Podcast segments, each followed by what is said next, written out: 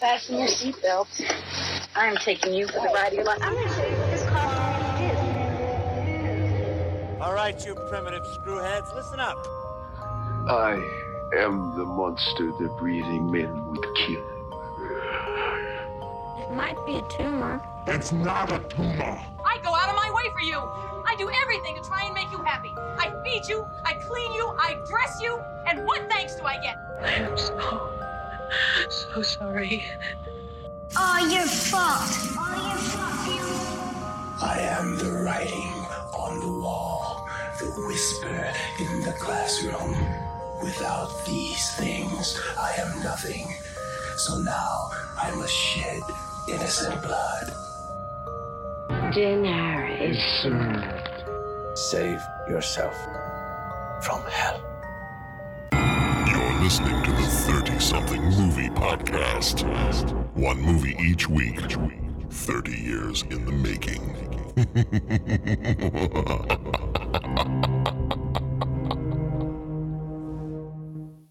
That's right.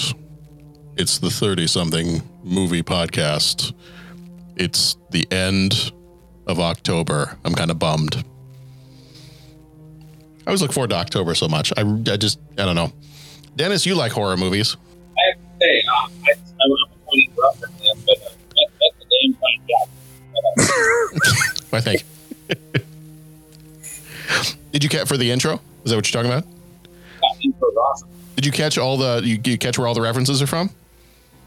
Oh, yeah. Okay. I'm going to play that back at some point and listen to that again. There you Yeah. go. That was excellent. Excellent job putting it Why, thank, why, thank you. Awesome. Yeah. I, where did you get the little the chime thing? That dong dong dong dong dong dong dong dong dong. dong You know The music? I f- that right there. Yeah. Yeah, yeah, yeah. Um, I want to say I found that either on a it was either on a website or it was on a YouTube channel that was like, "Hey, I, I made this music. Feel free to use it." Like, okay, that's sufficiently creepy. Let's use that. Yeah. No. I. I. Yeah. That's Yeah. that's a cool.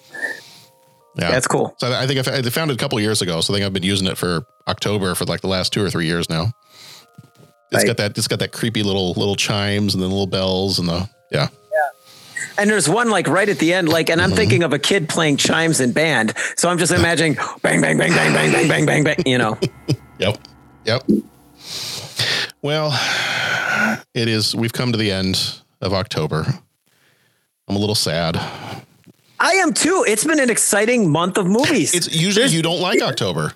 Well, I, I mean, you know, like some of the movies, eh, Yeah. it doesn't itch my particular scratch. But Yeah. I'll tell you, there's been some really straight up awesome movies. It's been really good. Yeah. Between as we started with the witches. Um, Yeah. Well, in terms of horror movies, we started with The Problem Child at the end of September. Um, and then when we got into October, we had The Witches, we had Stephen King's It, we had Jacob's Ladder, we had Tremors, um, and now we got Misery. So Jacob's Ladder and Tremors. That was a fun couple of weeks there. Yeah. Those were those were excellent movies. Yeah. No, those were that was good stuff. And actually, at this point, by the time people are listening to this episode, because this will come out, you know, just a couple days probably before Halloween, um, and by the time people have listened to this one, there's actually going to be several other episodes that have come out in the month of October that normally would not have come out. Um, but these episodes are extra. They are not horror movies, um, but they are coming out because we have some Patreon patrons that have donated to the show and they have donated at a level that allowed them to pick a movie for us to talk about. So we had a couple of them this month that picked some movies for us to talk about. So at this point, if you're listening to this episode, um, you probably also have uh, access to Mr. Destiny, which is another one that uh, that that should have been out. At the time this episode comes out, I think that one should have come out about uh, two weeks ago, almost maybe three weeks ago now. And then uh, Internal Affairs was the other one, and that one probably came out last week uh, at the time that this one would get released. So. The other thing, too, with our Patreon patrons uh, at the level that they are donating, they also get access to a special, uh, they become what I'm calling co executive producers of the podcast. Uh, so we'll, we'll use movie terms since we're a movie podcast. Um, since they are helping to finance the podcast, they are becoming co-executive producers. And uh, when you become a co-executive producer of the podcast, you do get access to a, a special kind of members only episode that'll come out once a month. Um, so by the time this recording has come out, that members only podcast for our Patreon patrons um, will have come out probably uh, maybe just a few days ago. And uh, it is the movie Brewster's Millions from 1985. Nice. So. So that one, uh, so the the members only ones do not necessarily have to follow our usual like 30 year deal. Like those are some that we can kind of go back and hit up ones that we maybe missed. Um, or if we want to hit like a particular actor over the course of a couple of different months, uh, or or a particular director for a couple of months. Um, but this will give us a chance to kind of go back and just do some other special ones that we wouldn't normally do, um, and and maybe just yeah maybe we'll change some things up a little bit, do some stuff we wouldn't normally do on the show. Um, you know, not that we're going to be like you know swearing or anything. We're still going to make it family friendly, but you know, I know. Let's have a spelling contest. Maybe poker just isn't your game. I know. No. Let's have a spelling contest. Seriously though, that's so cool that like uh, people are contributing to the show. So to Yeah. our patrons, many, many, many thanks. That is kind of like wow, cool. Yeah. Very, very cool. Very cool. So if you want to get in on some of that action, uh, you can. You can do that in a couple of different ways. We have a Patreon page. Uh, so you can head over to Patreon. Uh, should be patreon.com slash 30 podcast. But if you want to, uh, we have a new website that is up at this point. And uh, I don't think we've actually taken any time on the show itself to kind of talk about that. But if you want to, you can go to uh, 30podcast.com and there are several different ways. Uh, it's got a whole bunch of links up along the top where you can leave a review. You can read other reviews that people have left. Um, you can, uh, we've got the voting up for the 1991 movies. We've got our wall of fame for the patrons, for our co executive producers, um, a place where you can contact us. then it's also got a spot where you can donate. So if you want to go there, it's got the link directly to our Patreon page. Um, so you can go check that out if you want to. Uh, it's also I really like our new website. It's it's just a nice, easy, very visual way of getting to a lot of our episodes. Uh, looks really nice on a computer, a tablet, a phone. Um, one of the other things that's kind of cool about it is we still have the voicemail line. So if people want to call and leave us a voicemail, at 872-356-6843. Um, but there is actually a little microphone button when you go to our website where you can click on that microphone, click or tap on that microphone button, and you can actually leave us a voicemail directly through our website. So you don't have to you don't have to remember the phone number. You don't have to call on the phone if you don't want to. Um, I think it's a limit of two minutes. So Pat, you'd have to leave like three of them. Um, Yeah. But uh, Yeah. Sometimes I mean I'm I'm not saying that's a bad thing. I'm just saying you'd have to leave two or three of them. Yeah, the first time I did, I felt guilty, and then after that, it just kind of. There's there's no guilt. There's no guilt and no shame. So uh, so yeah. oh, so if you there's want to always shame. well, maybe. Yeah. So if you want to check out our website, uh, it's 30podcast.com. And then that has a whole bunch of links. I, I pretty much any any way that you could possibly listen to podcasts. I mean, there is just if you go down the side of the page, it's got stuff for iHeartRadio, Stitcher, Overcast, Amazon Music, Google Podcasts, Spotify, like pretty much any other way. I mean, any way you could possibly think of to listen to podcasts. Um, it has a link to be able to get you to our show on those different services. So, um, a lot of really cool stuff there. We're going to be adding more stuff to that as things go along. Um, I do like the one section that's also on the very front of our website is if you are new to the show and you want to kind of get a sense of, you know, what we've talked about in the past, kind of what our style is. I have put up uh, at this point, it was three of our most downloaded episodes are there, uh, and they kind of span, actually, kind of span the the uh, the years of our show. I mean, I've got one. There's one from 2016. Uh, all the way back, episode number 95 is on there. And it was, uh, I did a review of the Dark Knight Returns comic from 1986. And then uh, episode 129 was uh, episode one, no, 129 titled Must Be a Hen House was some kind of wonderful from 1987.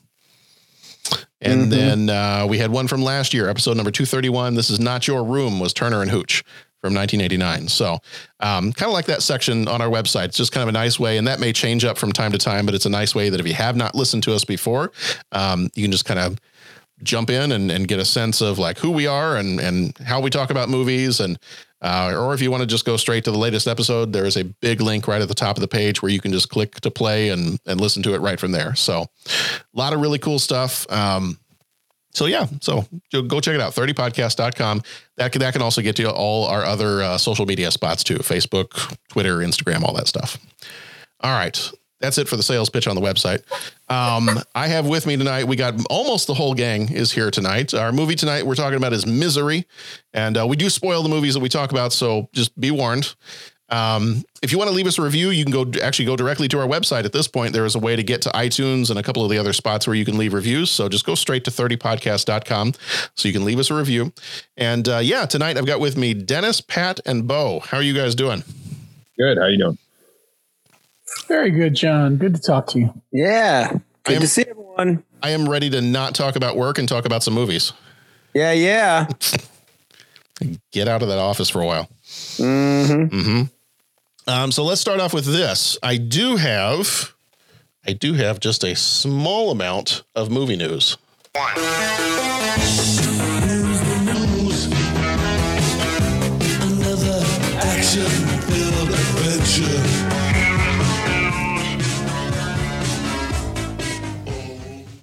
Okay, here's the news. That's I I see. I almost went into the Good Morning Vietnam thing. All the news that's fit to print. All the new, all the news is new and approved by the U.S. Army, this sweetest smelling army in the world. It's, uh, it's running a little slow there. Let's see if we can speed that up. All the pilots are like, yeah, that sounds pretty good. Yeah, okay. So the news I have is not good news for mm. the, uh, particularly for the movie theater industry. Um, theaters are shutting down again. I think Regal is shutting down all theirs. Um, wasn't Cinemark. Cinemark. Was it Cinemark? It was Cinemark. Okay. I don't think AMC is doing well either. I don't think any of them no. are doing very well. Um, so it sounds like a lot of them are shutting down. But then there was also a slate of movies that were planned to come out in 2021 and 2022 that are uh, no longer coming out during those times. So uh, the the updated list here is I have one, but I think I wrote it down wrong because that number doesn't seem right. Let me look at it really fast. Oh, maybe they moved it up. Okay, I will take a look. Um, so anyway, the Batman was supposed to come out on October 1st, 2021. It is now March 4th, 2022.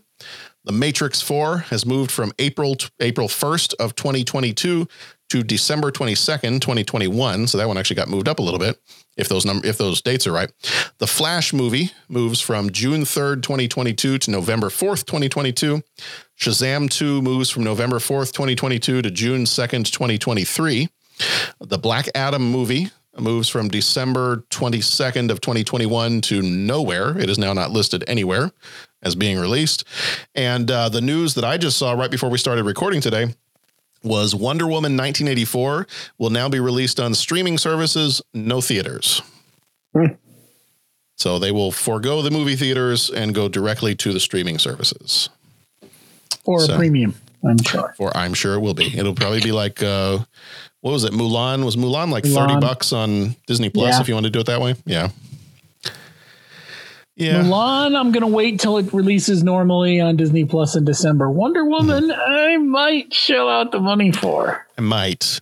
Well, and see, the more I think about it, I think I might have said this a couple of times on the show, is the more I think about it, if movie theaters really truly are kind of going away for the time being, I might look to Christmas time to be a time to upgrade the old TV and sound system and that kind of stuff. Yeah, I, have been thinking the same thing. My TV's all right. It's the sound mm-hmm. that I need some work on. Yeah.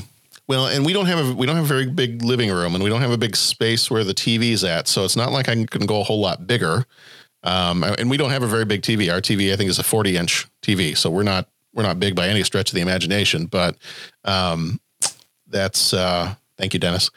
Um, sound system though i think i could upgrade that a little bit so i don't know if movie theaters are going away because that's I've, I've said that before on the show like that's my stress reliever would be to go see a movie and if i don't have movie theaters and if those are going away potentially i don't want to say forever because i don't think they'll go away forever but you know if it's if the whole idea of movie theaters becomes more scarce uh, and becomes more of a niche thing, then I, I think I got to up the uh, up the movie theater setup at the home. Now, the one opportunity this does give, give movie theaters, I think, is to fix themselves a little bit. Like I, I will say lately, going to I have enjoyed much more going to the movie theaters where I mean they charge they charge more for the ticket. Um some of the ones, you know, they serve food like Alamo Drafthouse and places like that. Uh, uh, Star Cinema Grill was another one that's up around us. Um, I will say I have enjoyed going to those theaters a little bit more lately than going to just like the major theater chains because those theaters basically tell you right up front if you talk during the movie, you're leaving. If you sh- if you show up late to the movie, we will not let you in. I'm like, that's the kind of stuff. Like, see, once I get into a movie theater, I don't want to be interrupted. Like, I just want to sit there. I want to enjoy my movie. I don't want to hear anybody talking around me. I don't want people walking in half an hour into the movie, walking in front of me, getting to their seat. I just, once I get in there, I want to be immersed in the experience and not be interrupted with that. So I've always appreciated like Alamo Drafthouse, how they're very strict about you get here on time. You don't talk during the movie. You don't pull your phone out during the movie. There just there've been so many movies that I've gone to lately at just the normal big chain movie theaters where somebody's texting, talking on their phone, somebody's talking to their friends a little bit too loud, that kind of stuff, and it just I don't know. For the price you pay for a ticket, it's not worth it anymore. hmm So you're hoping these uh, theaters kind of come out of this experience stronger. Yeah, I'm, I'm hoping that they come out of it. I mean, if they're still going to come out of it and charge a premium for a ticket, then at least make the experience a premium experience. I gotta confess, uh, you know, and and when you can write down the time index and take this, edit this out if this is a silly question. Are there any theaters indoors showing movies by us? Has that opened back up? Like, I, I don't even know what the state of that is right now. Yeah, actually, because that was one of the things I was thinking about doing. Um, it, at the time this episode comes out, it will have already passed. Um, but at the time we're recording this, I'm we're a few days away from Nora's 10th birthday, and one of the things I was looking at is one of the theaters near us. it- and it was a lot less expensive than I thought it was. They were actually offering uh, some special deals on just renting out a theater, and you pay a, a flat fee, and then you can bring up to twenty people with you if you wanted to. Um, and then, of course, you obviously you know you get your concessions separately and all that. But um, I almost thought of doing that. I, I don't think that we will, but I almost thought of doing that because I'm like, you know what? Then that guarantees we're the only people in the theater. You know, if, if I rent it out, if it's like, I don't know, a hundred bucks, I, I almost would probably pay a hundred bucks for movie tickets anyway, if I brought a certain number of people. But if it was like my family and my mother-in-law and my sister, who, you know, those are the only people we've really been around during this whole time anyway, unless it's me going to work. Um, you know, I, if I brought those people and I knew we, I, it was guaranteed we were going to be the only people in the theater, I, I wouldn't mind doing it that way. But yeah, so there are. I mean, there are some that are open. Um, I know the, the one that's at uh, Gurnee Mills. I think it's a Marcus Theater. I think they're open right now. Um, okay, see, I thought in Vernon Hills was at least there was a parking lot full of people, but now it's not. So okay, Yeah, it was. My brother went and saw Empire Oh. Strikes Back somewhere recently. Oh, really? Yeah. in Wisconsin, I know. Yes, Yeah. Wow, Wisconsin. Wis- Wisconsin is like Tombstone. Yep. Just, um, yeah, like they said in Doctor Strange, the bill comes due. Why is AMC closed now in Vernon Hills? You want to go see a movie? I'll play for blood. not sure. Okay. Okay. Yeah, I'm not sure. Huh. I'm just saying. I noticed. I drove by. It was Saturday night through the parking lot, through that back kind of way, and there was not a car in sight. And before, when I had driven by at night on a Saturday or Friday, the the, the theater parking lot was pretty packed. Not pretty packed, but there was enough, you know, that people were there. Got it. Okay. There was literally like two cars there, I think, which means there wasn't anybody in the theater. Mm-hmm. So Yeah, anyway- sad. Yeah.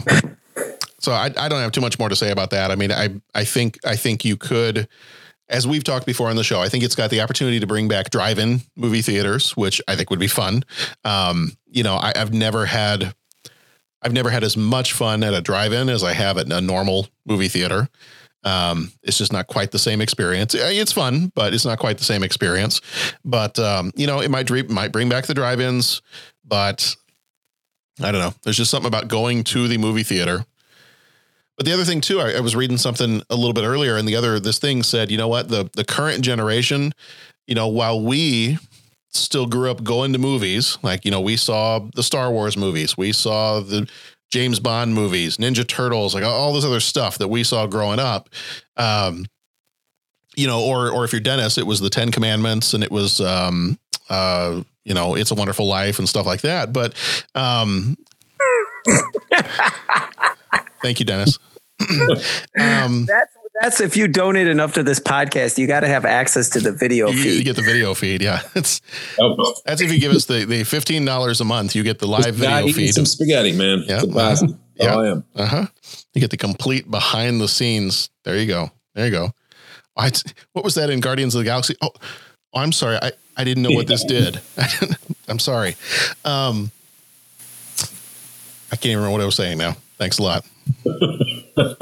oh no no no! So what it was? It was um this Ten Commandments and all Yeah. that, and, and, uh, Yeah. kids in this new yeah, generation. so Dennis is old. About get Um, off the lawn. I don't know what you were saying. Yeah, Dennis is old. Um, no, that that this generation is perfectly comfortable watching movies on a phone. I know. And that for them, it's not like you don't have to go to the movie theater. You, you got it on your phone. You just watch it on your phone, and they're perfectly fine doing that. Whereas, you know, I'll sure I'll watch a movie on my phone. I'll watch it on my computer, uh, on a tablet, but it's never going to replace. For me, having grown up with the movie theater and the movie theater experience, it's never going to replace that whole experience. Even if I even if I upgraded my my layout here at home, it's not going to replace that experience of going to a movie theater. So I, I really hope they don't go away completely. I agree. Yep. Yeah, it's uh people have likened it like a lot of audio people have likened it when when um you know like when uh, vinyl went away and that you don't get all the different textures and grooves and bass and all the different stuff that's in a, in a record. And and now you know everything that's compressed you don't hear everything. So a lot of people say like that that kind of whole thing too like kid, people are people are more forgiving of sound that's not great. And just like that people are more forgiving of the video being on a small screen. Yeah. it's just what they're used to. Yeah. Where you hear some people and they're like, man, that album, I cannot listen to that album compressed on, you know, streaming or something. I need to hear that thing with a pair of headphones on and an old record player, you know, very least DVD or some other, you know, lossless um, type of format. But I still have not. Was that the Tom Hanks movie Greyhound? Yeah. I still have not. Pat? I still have not watched that movie because So I was so I've seen it disappointed. like four times. It's Have you really, good. I, I I gotta watch it, but I in my mind, Pat, like I had this whole thing because I know you and I had talked about it when that trailer came out. I was like, Pat, if it's like the last day of school, like as soon as school's done, you and I are going to the theater, we're gonna watch this movie. And like I had after watching that trailer, I had in my mind, I'm like, I've got to watch this in a theater because I got I I gotta have the surround sound, I gotta have the explosions, I gotta have the and then as soon as all this happened, and then that movie came out on I think it was Apple, was it Apple TV Plus? Yeah. Yeah. Um, as soon as that came out, I'm like, oh, that's cool. I'll be able to see it at home, but it's that's not the same. No, it's not. I'm I'm gonna say this for that movie though, uh, and and I don't know if Dennis, if you saw it, Bo, I saw you nod that that you had seen it. Um, the way they do that movie, and I I think it's fantastic. They don't, and this isn't a this isn't a roast, but I think it's really great how they did it. They don't waste time on character development just to you know, oh well, who's this character? Well, this person has to have a backstory, and this person has to have a back. And they, basically, what they seek to do in that movie is they just take you and drop you into a destroyer in the middle of the Battle of the Atlantic, hmm. and then they don't give you time. It's like literally being being thrown in the deep end of the pool. They don't give you time to be like, you better brush up on your naval jargon. You might want to read a couple of books on the topic. You might want to watch a documentary or three because it, it they just expect you to have a level of knowledge. So what's my point? The more you watch the movie, the more you'll pick up on, oh, that's what they were doing there. Or, oh, wow, that oh, okay. Now that makes like uh, Bo. I don't know if you had any experience with like that, but there's like a lot of aha moments. So what's my point? Here's the point, dude. Um, the more you watch it, the more you'll get out of it. Like it, it, it won't be like, oh man, I missed it on the big screen. Like when you finally do, if they ever put it on the big screen, it'll just it'll hit you with that gut punch. And however much you saw the previous time you saw it, you'll get that much more the second time you saw it. Was was my take in watching the movie.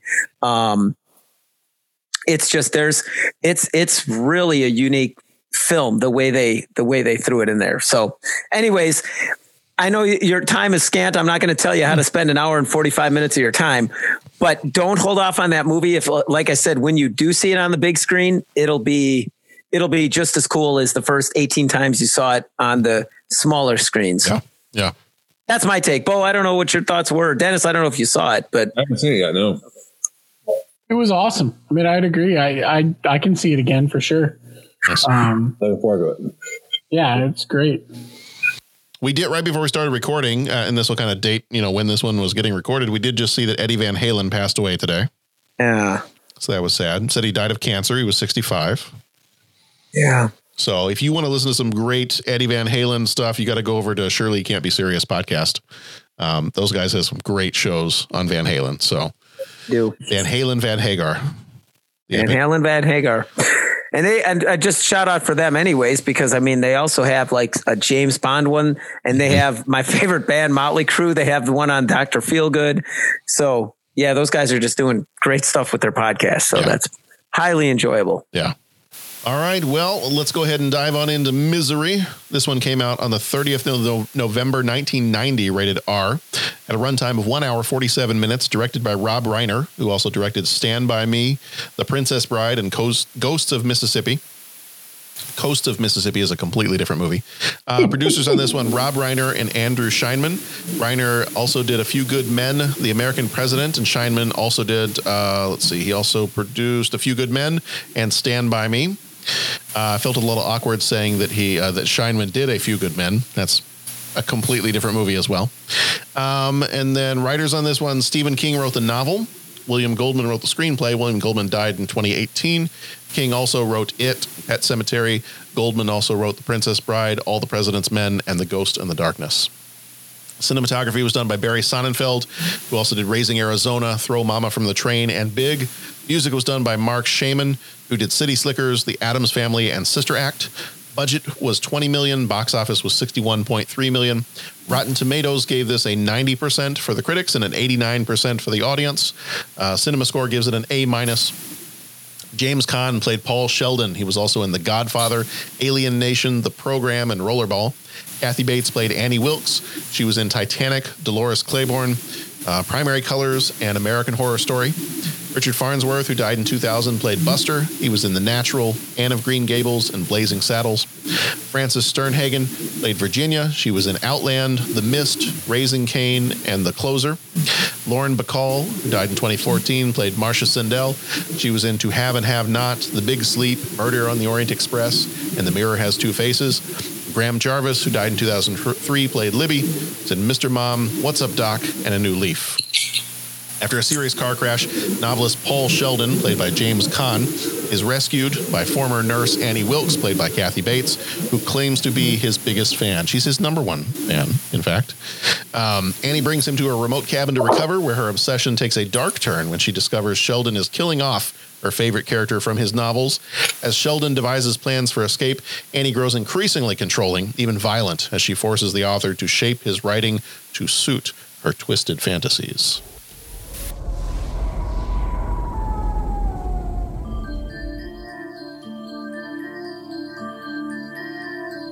You almost died. You have a compound fracture of the tibia in both legs, and the fibula in the right leg is fractured too. And as soon as the road's open, I'll take you to a hospital. In the meantime, you've got a lot of recovering to do. There is nothing to worry about. You're gonna be just fine. I'm your number one fan. My name is Annie Wilkes. I think one of my clients, Paul Sheldon, might be in some kind of trouble. You mean Paul Sheldon, the writer? Well, everybody sure likes those misery books. They had it at the store, Paul. They said he checked out last Tuesday. Isn't that a little strange? I guess it was kind of a miracle you finding me. In a way, I was following you. You were following me. Oh, Paul, I've read everything of yours, but the misery novels.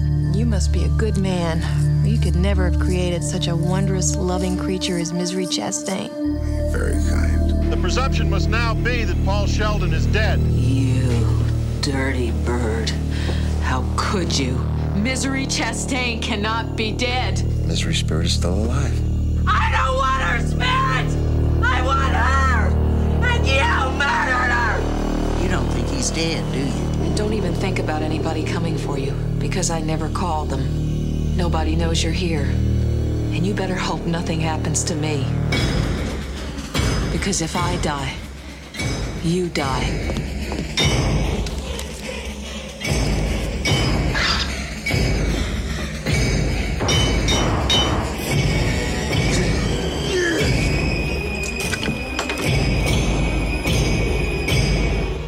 You've been out.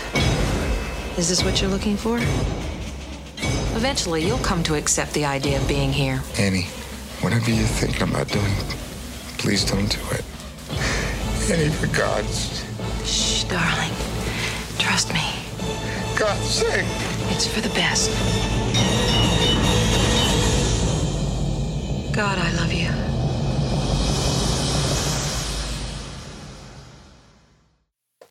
Okay, so in that trailer, and, and it was the first time I listened to that trailer too. I was like, "Is that the music from Aliens?"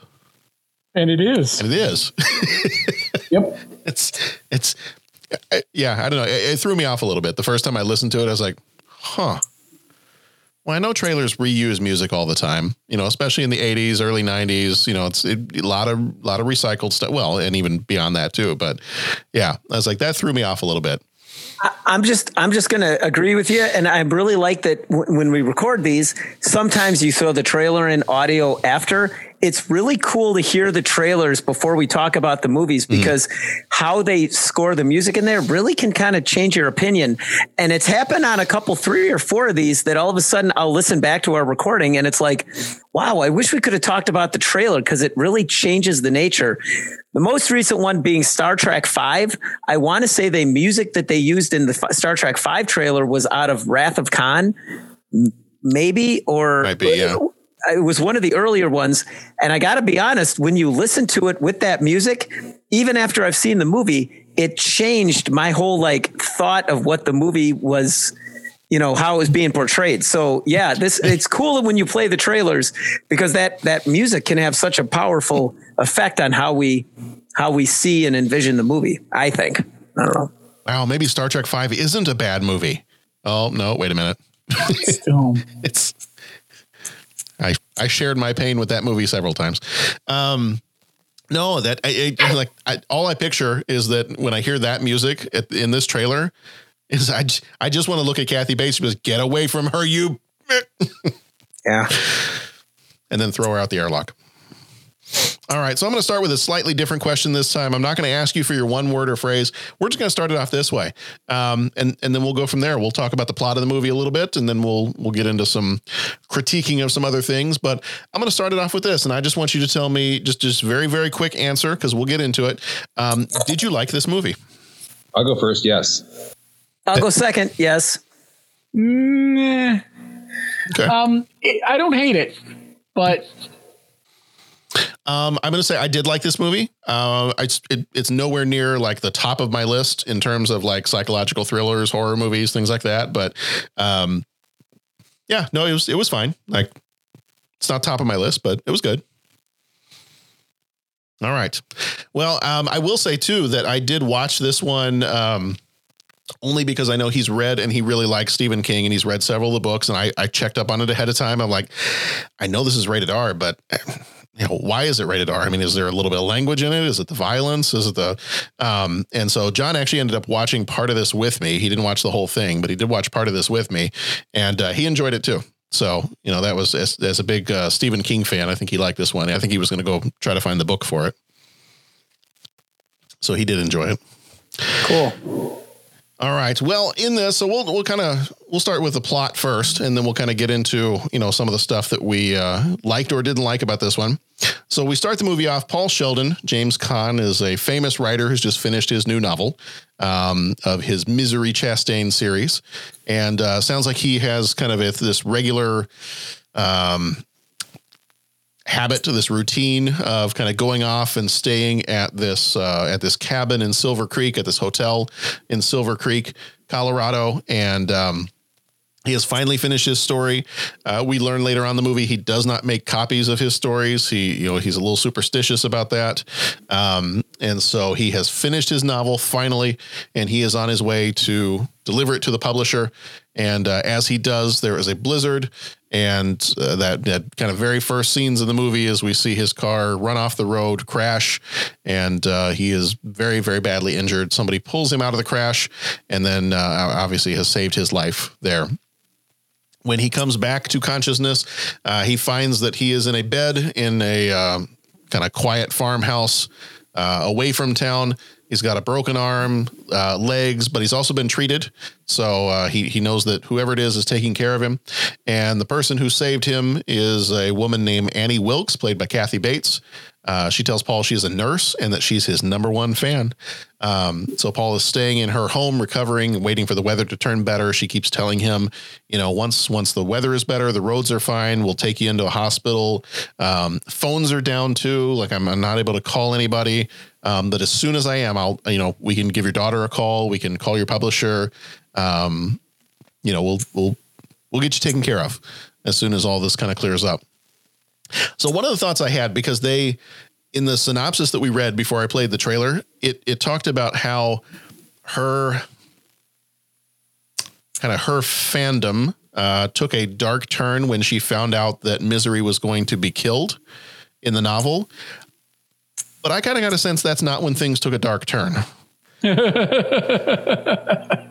so I, I, that synopsis to me was a little misleading because that made it sound like she did all this because he was killing off her character. But I'll ask you guys that: Do you think if she had read this novel and Misery, the character in the novel, had lived and was, you know, he was going to write several more Misery novels, um, do you think that she still would have gone through and done all the stuff that she did that we haven't quite talked about yet? Was she going to do it anyway or did she was she driven to do it because of what he did to the character she loved i think the death of that character drives her to need to keep him there to write a novel where she doesn't die I think she still would have been creepy and she still would have kept him there a little bit, but I don't think she goes to the extreme. She doesn't need him to finish a new book. Yeah, I, I, I agree. I mean, obviously creepy, and there's definitely some some history there. But with him, I think she truly was his number one fan. But then he disappointed her, and it's when he disappointed her that set her off in the direction of inflicting, you know, some things on him, which I don't think she would have normally done anyway. There was no, she didn't do it right away. Um, so I, would it eventually happen? Probably because something else might have set her off if it wasn't that character. But um, I think that was the catalyst, obviously. What do you think, Pat? Was she always going to do this, or? Uh, yeah, I, I, hear what you're saying. It's I'm really I'm sitting here. It's it's an interesting thought, you know. And I kind of first went to the extremes. Like, would she have kept him corralled and everything in the house and all that? I, I think so. I think it was just something would have set her off. If it wasn't this, at some point he would have messed up. Because even when he asked for the other paper, she was like, "You ungrateful," blah, blah, blah, you know. And he was like, "Hey, this is great. Everything's great. You're awesome. Love you. Wonderful. You're awesome. Awesome. I just need other paper." Um, I have to be honest.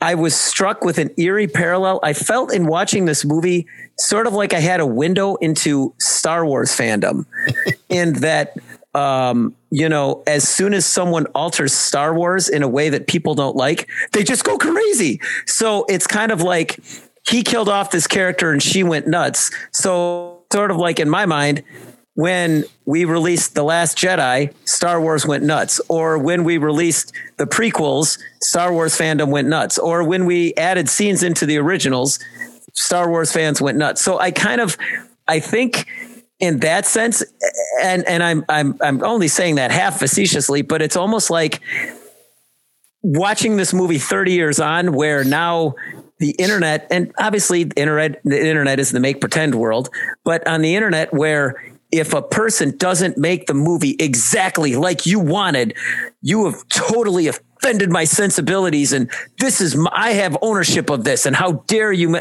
so I, I think there would have been something at some point. He would have added in a character with CGI and she would have lost it you know? So I think if that answers your question um I, I think at some point she would have found something uh, because, and she actually said, I'm taking over. I'm going to do the writing. And I think that's like in her mind, she had started to lose it and, and she kind of wanted to own it. You know what I'm saying? So uh, I'll end my comment by saying I don't know if the intent of the the book or the movie was really to get into that whole blurring of the line between fans and you know where does like um, the intellectual property of the filmmaker or the writer end and the fans pick up you know like where does that handoff happen because i don't know that that necessarily was as prevalent 30 years ago but now 30 years on seeing all the stuff that comes out when people don't like how dare you've done this to my favorite whatever i am morally offended by that it that struck pretty much so I don't know if that answered your question, but I used a lot of words. Mm-hmm.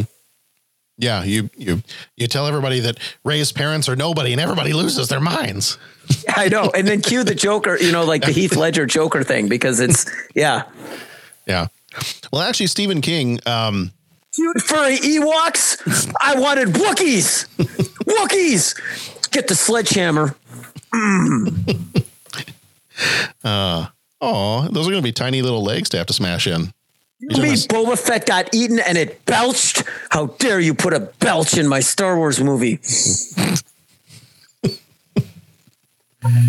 James Bond can't be blonde. You know, I mean, so. well, just wait till he's black and then see what they do. Yeah.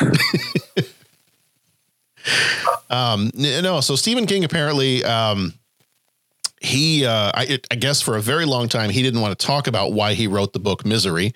And uh, he he finally after i think 20 years or so he finally came out and said well this this story is actually about his battle with substance abuse um, that the character of Annie was supposed to be. Uh, he, I'm got it on IMDb right here. It says uh, his character is a rep- uh, Annie's character is a representation of his dependency on drugs and what it did to his body, making him feel alone, separated from everything, uh, while hobbling any attempts he made at escape. In his statement, he said he did not come out with it at the time because he wasn't ready, because he was afraid it would detract from the story itself. So, um, while I think for us today, it it does kind of give us like an interesting take on movie fandom or fandom of any kind because it's it's kind of reached a point where everybody's got an opinion and and only their opinion is valid. It seems like, um, you know, with with the way the internet goes, and so I think that's I think that's an interesting way for us to kind of look and and maybe project that onto this movie uh, wasn't the original intention of of Stephen King, but I think that's something that keeps this fairly timely. Is that even though it's not, you know, we're not looking at it in the same way he did. Um, you know, because that was my original thought was I was like, I wonder if he wrote this because did he have an experience where somebody wrote to him about a book that he wrote and they were upset because of what he did with a character. And I can only imagine being an author, you know, just as with movie directors too, you know, being an author, you, you write something that people love and maybe you don't end it the way they expected, or, you know, you don't, you don't treat a character the way you expected. Um, I was just thinking about that uh, last night. Uh, Bo, you and I were talking several episodes ago. Um, uh, Sharon and I have been watching Homeland. Mm, and yes. we are, I think we're in season four at this point. And, you know, up until season four, like I, one of the, one of the mainstays of the show is the character, uh, it's uh, Claire Danes character of Carrie.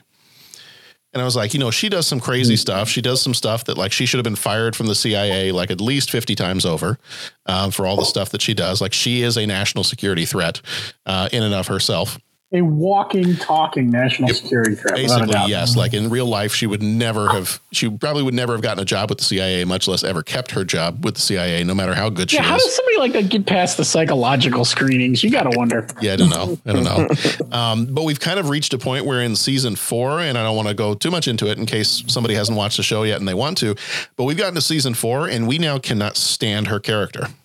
like the things they have done with her character, we're like, are you kidding me? We even we even said that last night. We were watching a couple of the episodes, and and when the second one was done, I, I said, you know what, I don't like her character anymore. And and my wife said, yeah, I'm I'm really glad that this wasn't how they treated her character in season one because we wouldn't have finished season one if that's the case. You know, so it's that kind of stuff. It's I, obviously the writers had a direction they wanted to take that character, and they did, um, and that's fine. And some people may love it, but you're always, I mean, you're always going to have somebody say, well, that's not how I envision the character.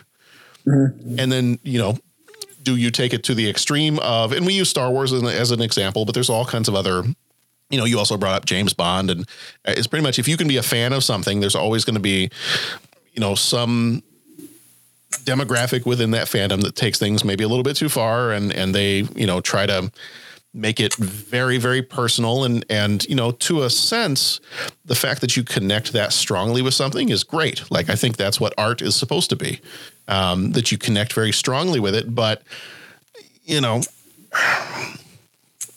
you take that reaction a little bit too far and you end up like annie Mm-hmm. And and in this case, it's incredible because that was entirely what we're talking about. This phenomenon is entirely coincidental. Annie was supposed to be like, from what you're saying, a, a personification of his abuse of um, you know his his uh, chemical abuse. So it's that's interesting that you know he wrote a character that just could ha- have that so to so um, obviously a little bit more of an extreme example, but just so well articulate that fandom gone awry or over the over the edge. Paul is in Annie's house recovering, and obviously they're waiting for the weather weather to turn better so she can call people in town to to come get him. And uh, you know she's she's nursing him back to health and and seems to be a, a very good caregiver up to that point. Um, you know, she's not a big fan of the novel that he she reads the novel that he had just finished and it was not a misery chastain novel so she wasn't a big fan of it. And um, not a big fan of the language you know nobody needs to talk like that. Um, you know if you just take out some of the cockadoodie language it would just be fine mr man. That the cockadoodie stuff cracked me up. Yeah I think that's going to have to go into the hey, let's just clean up that cockadoodie language. yeah. That was uh, it was one of the scenes when John was watching it with me. And he's like, "What does that even mean?" I'm like, "I, I, I don't know." Heavens to Betsy. I don't know. Yeah, right. When like, she's in the car and she, uh-huh. it's like, is that stuff that people used to say? Like, I, no, I don't, I don't know. God, I hope not. Like, what do you say to that? mm-hmm. um, no, you had you had asked the question, and and now okay. For I think we all saw. Am I the only one who probably saw it in a theater then? Yeah, probably. Yeah, so I saw it in yeah the old guy. I saw it yeah. in a theater. I remember I was twenty, I think at the time, ninety one. Yeah, so twenty.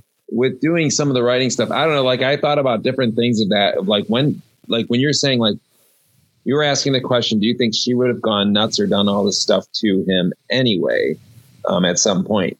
And I was just, as you were describing her taking care of him and everything, I remember him distinctively already kind of not liking her. Mm-hmm. And, and I don't know, and, and it wasn't in a way of like because he was afraid of her yet, because he wasn't afraid of her.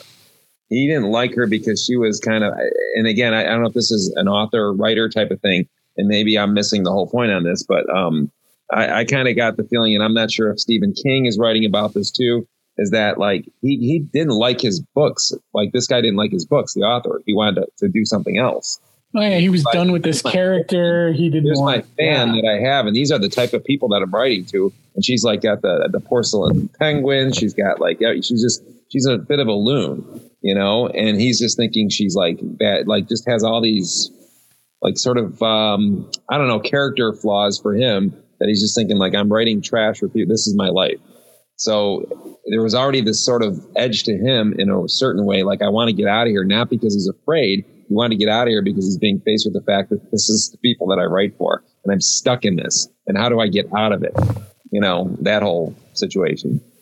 Mm-hmm. Yeah. So I don't know. I just, I'm not sure if that's making any sense, but I'm saying like just the whole idea of like his, his thought process. I wonder what he was thinking in the beginning because we are asking, did she, would she have done all this stuff to him? But I'm also thinking, and he, what, what was he thinking during this before she flipped out, before she went nuts? Then it turns to fear, but he's not afraid of her for the first good part of that movie. Yeah. but he but he is disgusted by her. Basically, I guess is my I guess I guess that's what I'm saying. So there's a disgust for her, and I remember almost thinking like he sort of seems a little bit like a jerk because she's this obviously kind of weird whack wacko eccentric something kind of you know cheesy whatever all the language all that stuff but he sort of seemed almost like just like yeah i don't want to be bothered by this fan. Because it represents this is my fan base I love my novels. And- God, what have i done? and it could be that but i've also you know you also see like um you know actors that you know harrison ford hoped that they had killed off the han solo character. Uh, uh daniel craig talking about you know rather rather luridly saying what he would rather do than playing james bond again you know? And uh, um obi-wan kenobi. Like didn't they go to sir alec guinness famously? Some fan with obi-wan kenobi like i love obi-wan kenobi. He told him to get a life or something. I mean being typecast by something like that. Like even uh, yeah, I mean, I guess even um, I don't know if Ca- was Kirk like that. It was you're the Star Trek expert. What about Captain Kirk? Are you asking me or one of the other guys? Yeah, like didn't uh, did he didn't he just eventually learn to embrace it? But a lot of those a lot of them wanted to get away from some of that stuff. And well, I mean, Leonard Nimoy famously wrote yeah, there you go. a book, I Am Not Spock. Yeah. Yeah. Of course, then he followed up with I Am Spock because. well, Yeah. Yeah. Well, and you know, I think it's, I think that's where you, obviously you don't want a fan taking a sledgehammer to your ankles, but in the same token, that's where it kind of goes the other way where, hey, you know what? The, the guys that make the, the folks that make the movie, not just guys, the people that make the movies, I mean, they don't owe me anything. If, if I don't like the direction they take it, I just don't watch the movie or read the book. I mean, that's just that. But on the flip side is, you know, you know when I think it's just basic human understanding. Anytime you see a musician or you see a, a- an artist or a writer or something like that, this might be like. Dude, you are inspiring my life, and this is awesome. And you know, this gives you a thrill or an inspiration or what.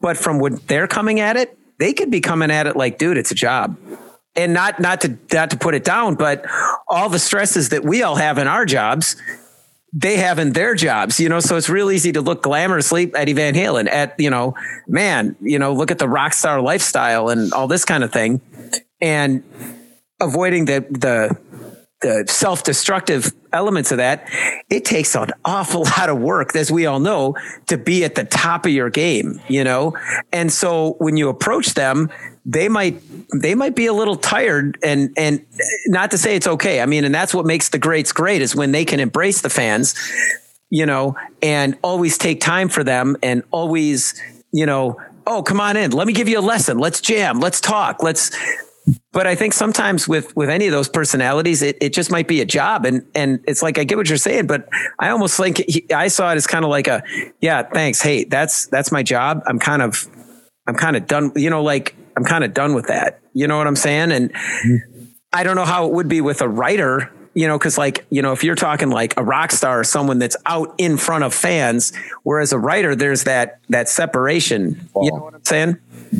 So, so I, I agree. I mean, I think I don't know if it was a disgust, like, oh man, she's loony, or if it was just a, hey, I don't normally get this close to fans. Thank you, but this is my job. I'm not, you know, I'm just a guy, and the fact that the device that created this fan is what's helping him fight off this fan at the end or destroy her, you know, try to destroy her. So so you're saying it might have been self defense, but it might have kind of felt good too.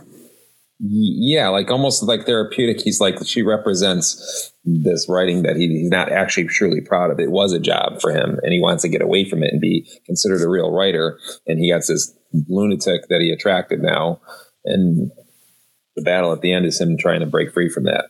And then uh, again, spoiler alert here. And then the end, does he really ever break free? if you go to the end scene, you know the, the ending. scene. Right.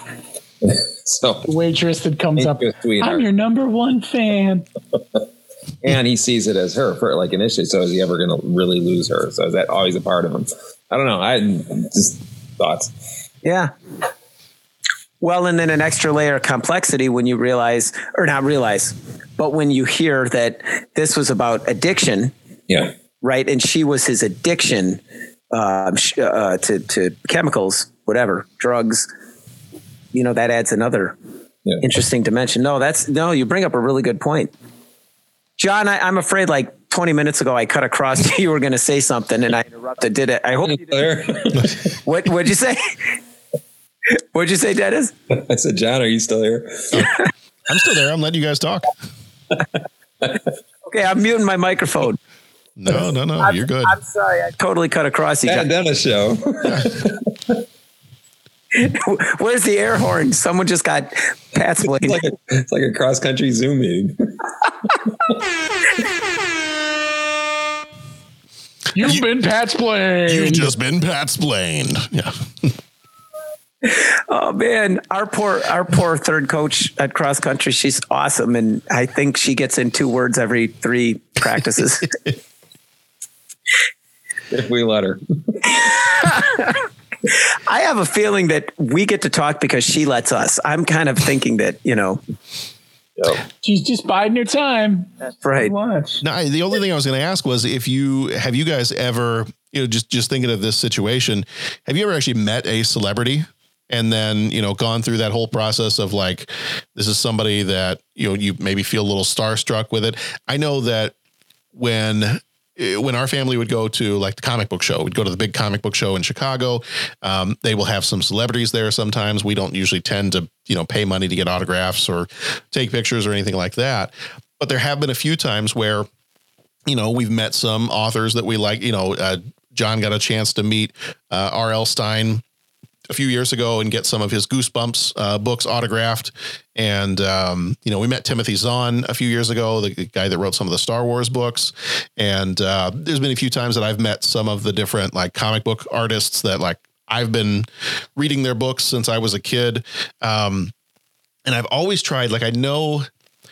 I know every time I go up to one of these people who is a quote unquote celebrity in their field, um, I know that when I am going up there to either get an autograph or you know buy one of their books or or, or buy a print that they're selling or something like that, um, there's always this thought in the back of my mind. I'm like, play it cool, play it cool.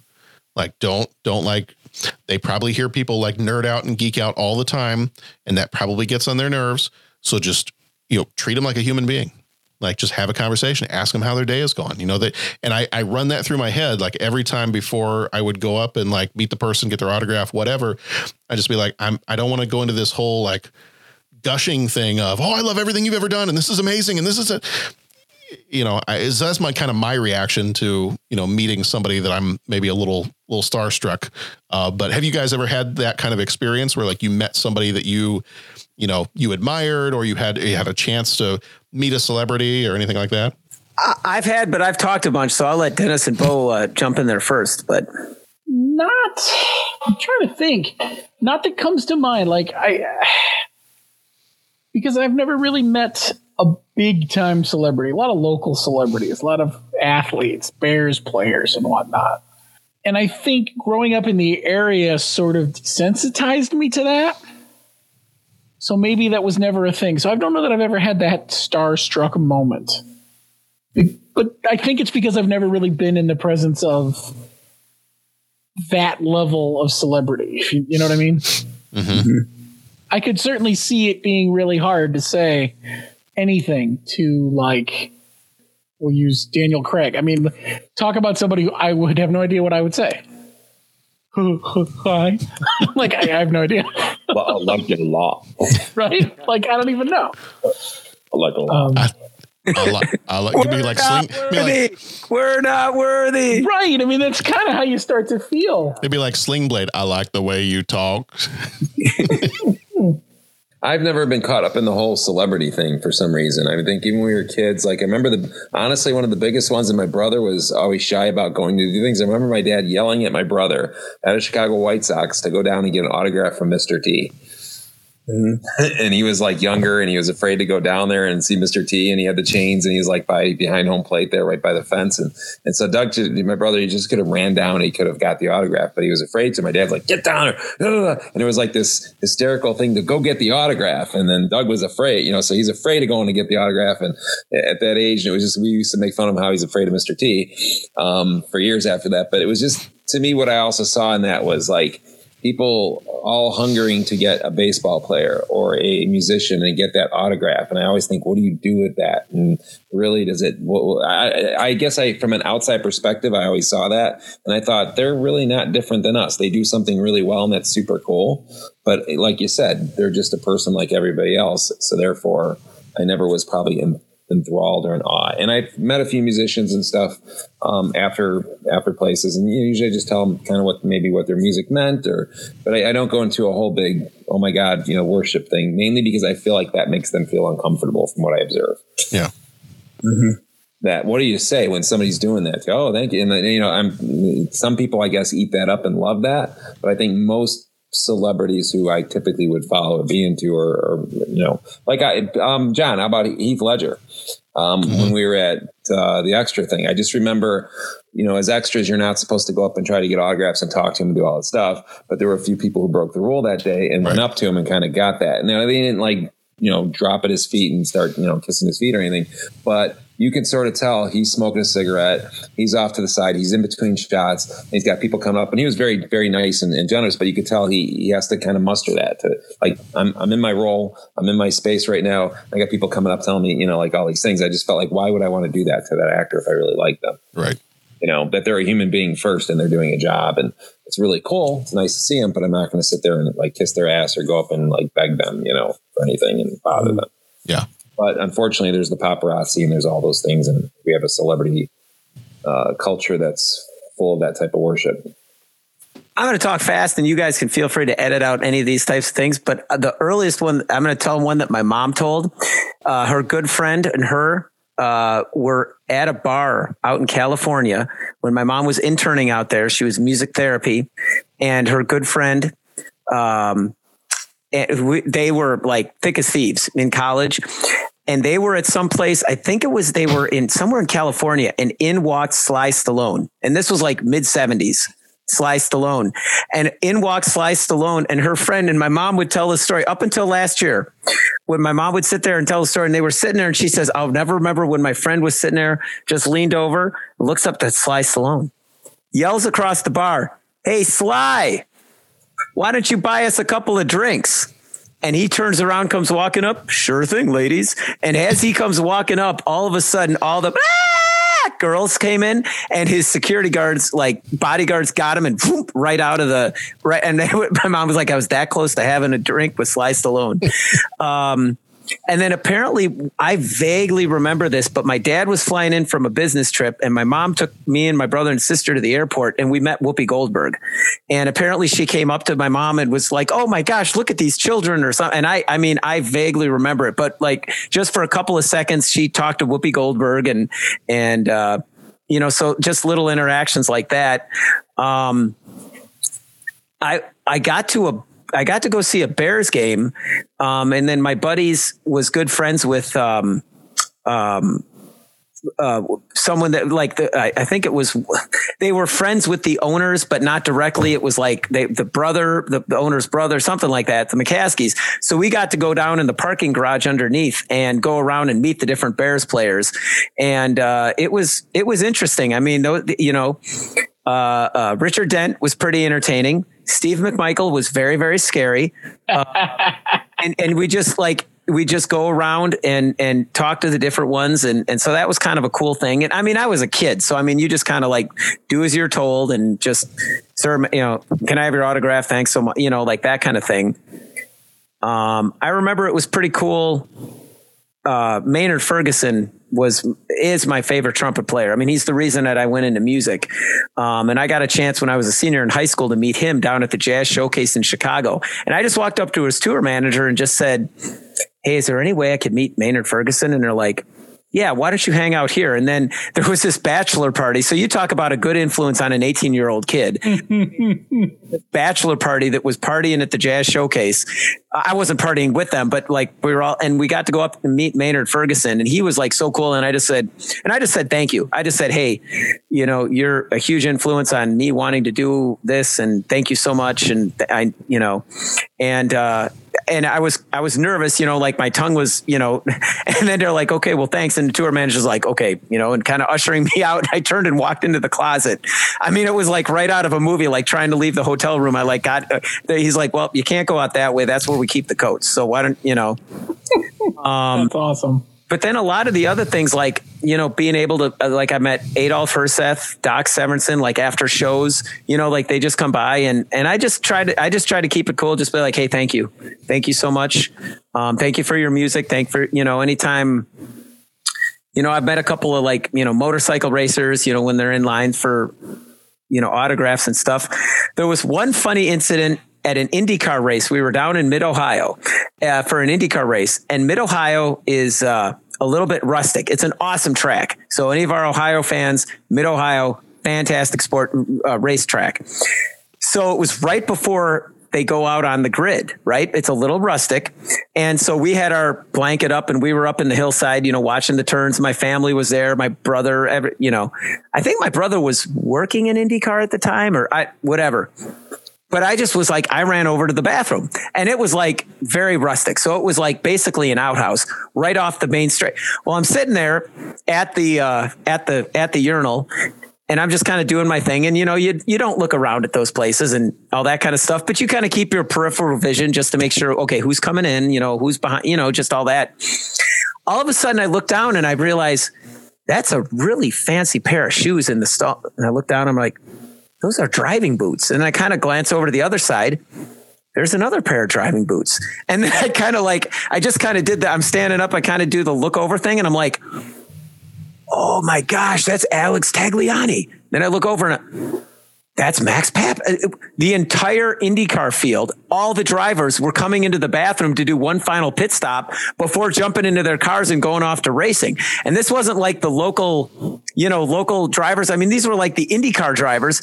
There weren't, they weren't like private bathrooms at the racetrack. They all used the public. So I'm sitting in the can with like the entire IndyCar field. And I'm like, I don't know what the heck to say other than I hope to God I don't pee on any feet. So I just kind of like walked over and washed my hands. And I'm like, like, holy crud, there's like 22 of the most talented drivers ever. And I just, before I left, I'm like, good luck. Just everybody stay safe. Thank you so much. And I walked out and they're all like in the midst. They're like, uh, yeah, thanks. Like, dude, you're breaking guy code. And so uh, that was, you know, I, I, I got a chance to meet like the entire IndyCar field. and I was telling the story, and my brother's like, yeah, you probably weirded them all out because they're like, who the heck is this jerk that's like staring at me when I'm trying to take a leak? Nobody else take a leak next to any celebrities? Well, there's a um, Bob Collins. You remember the radio Bob Collins? Um, we knew the we knew the director that did a lot of the shows down at um, Auditorium Theater. So when Miss Saigon was in town, I got to sit in the pit for Miss Saigon, and Bob Collins was the other guest in the pit. So that was kind of cool sitting next to him. And you know, I didn't. I was a little bit younger, so I just kind of he rode motorcycles, so I just asked him about that, and you know, and so that was kind of a cool thing. But sorry, you could probably edit all that out, but those are just kind of funny things. I just, like I said, I, Yeah, I actually did take a leak next to a fairly decent celebrity, Tommy Gunn, Tommy Morrison, Nice. Yeah, awesome. The Chicago Golden Gloves, and I'm taking a leak, and the next thing I stand next to me is him, and, and I had a leather kind of bombardier jacket on, and with a flag and stuff, and and um, it was weird. It was just like you know, just kind of like I remember we kind of made. We after we took a leak and watching as they're kind of walking out towards it. I just kind of made it. We made eye contact, and I kind of just sort of was like, "Hey, you know, how's it going?" And he was like, "Hey, how's it going back?" And that was it. And then that was pretty much it. I Yeah. remember back in my mind, probably because I was twenty something, and you know, also boxing. I was thinking, "Man, he's not so big." to be like, dude, I, kicked my ass, but he's not so big because he didn't seem that big. It was so weird. He, he didn't seem. He seemed about. He's like six two and two two fifteen or something like that. But yeah, that's about what I was. I was six three two something. I was just thinking, man, he looks huge on TV. Yeah. And then I, you know, a couple other celebrities, Double Door downtown. A lot of people I've seen have been kind of low key celebrities, like more indie type of stuff, and they're just regular people, so you don't get that vibe. I think ever since the Princess Di thing, um, which I think was 25, 26 when that happened, the whole celebrity culture just made me think like how silly it is that people literally will go that crazy for the picture, the photo of somebody, and in this case, um, you know, causing her death. So, or being being part of her death at the high speed chase type of thing. So, I kept thinking, I'm not going to do that to people. Yeah. My way to not. You're just, you know, I'll say hi. I, I have talked to a few celebrities where I'll email them or something. Yeah, it's interesting. I got Bill Cartwright's autograph one time at, at a show downtown auditorium. I was down with my parents. We were seeing a, maybe we were seeing Miss Saigon or Les Mis or something. But my folks and I were separate. Like I was in one seat, and they were they were in like some other seats, and they they're like, hey. Hey, and they're, you know, kind of not like whispering because they are like on the other side of like the row, but they're getting my attention, you know, as only parents could do. And they start pointing. Bill Cartwright was sitting like five rows in front of me, and they're like, Bill Cartwright. And I'm like, oh, wow. And they kept pointing. And I'm like, yeah, I see it's Bill Cartwright. Play cool. And then they kept pointing. And I'm like, they want me to get his autograph. Oh God, I can't. No, mom, dad, what are you doing? And they kept pointing. And then I get up and as I'm going, they kept making faces. And I'm just like, why are they like being so insistent I get his autograph? So I walk down and I'm like, uh, excuse me, Mr. Cartwright. And, and this was like right in the middle of like the repeat, repeat, like all that. I'm just like, I'm so embarrassed. Like, why are my parents making me do this? Okay. And so he's, he gives me this look like, okay, kid, you know, you're almost too old to be doing, you know, and he, he signs my program and I'm like, sir, thank you so much. Enjoy the show. I won't trouble you again. And I sit down. My mom comes up to me afterwards. What were you doing getting his autograph? Just leave the man alone. I said, you were telling me to get his autograph. We were telling you not to get his autograph. You know, like last crusade, go around the boats, not through them. Are you crazy? Go through between them. and so I have Bill Cartwright's autograph on a stage bill down downstairs. Um, but it was funny because my folks were telling me, just look, play it cool. And I was like, what? Get the autograph? Are you serious? Oh, God. But, you, you know, your parents are telling you to do it. What are you going to say? No, you can't say no to mom and dad. But they were telling me no, and I misunderstood. So that was, I felt bad. I was just like, oh, God, I embarrassed this guy. I just was surprised that your story didn't have you like in, during intermission going and taking a leak and then seeing Bill Cartwright. Right. That's the story about Paul I, Newman. I thought that was you took a leak next to. I, I feel like now uh, we need the little bell for like what is the episode title? yeah, taking a leak. Apparently, taking this episode title is "Taking a Leak with Paul Newman," which could be its own podcast.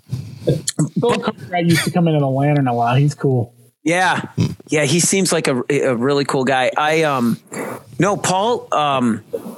Paul Newman told a story, and there's some, I think it's like a radio DJ, like, or something that this this Chicago DJ, his wife said, "There goes Paul Newman. Get his autograph." And he's like, "I can't do that." There he goes into the bathroom. Get his autograph. And the guy followed him into the bathroom and asked for his autograph.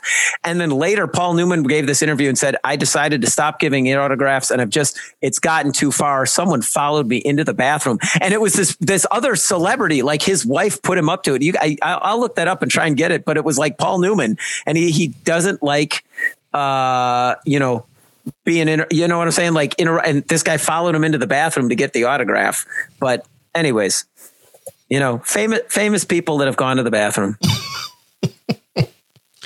I'm so excited that that's what the misery episode has turned into. That is a total other podcast right there. Ready to control yeah. this podcast, John. Ah, it's, but it's it's the Pat and Dennis show.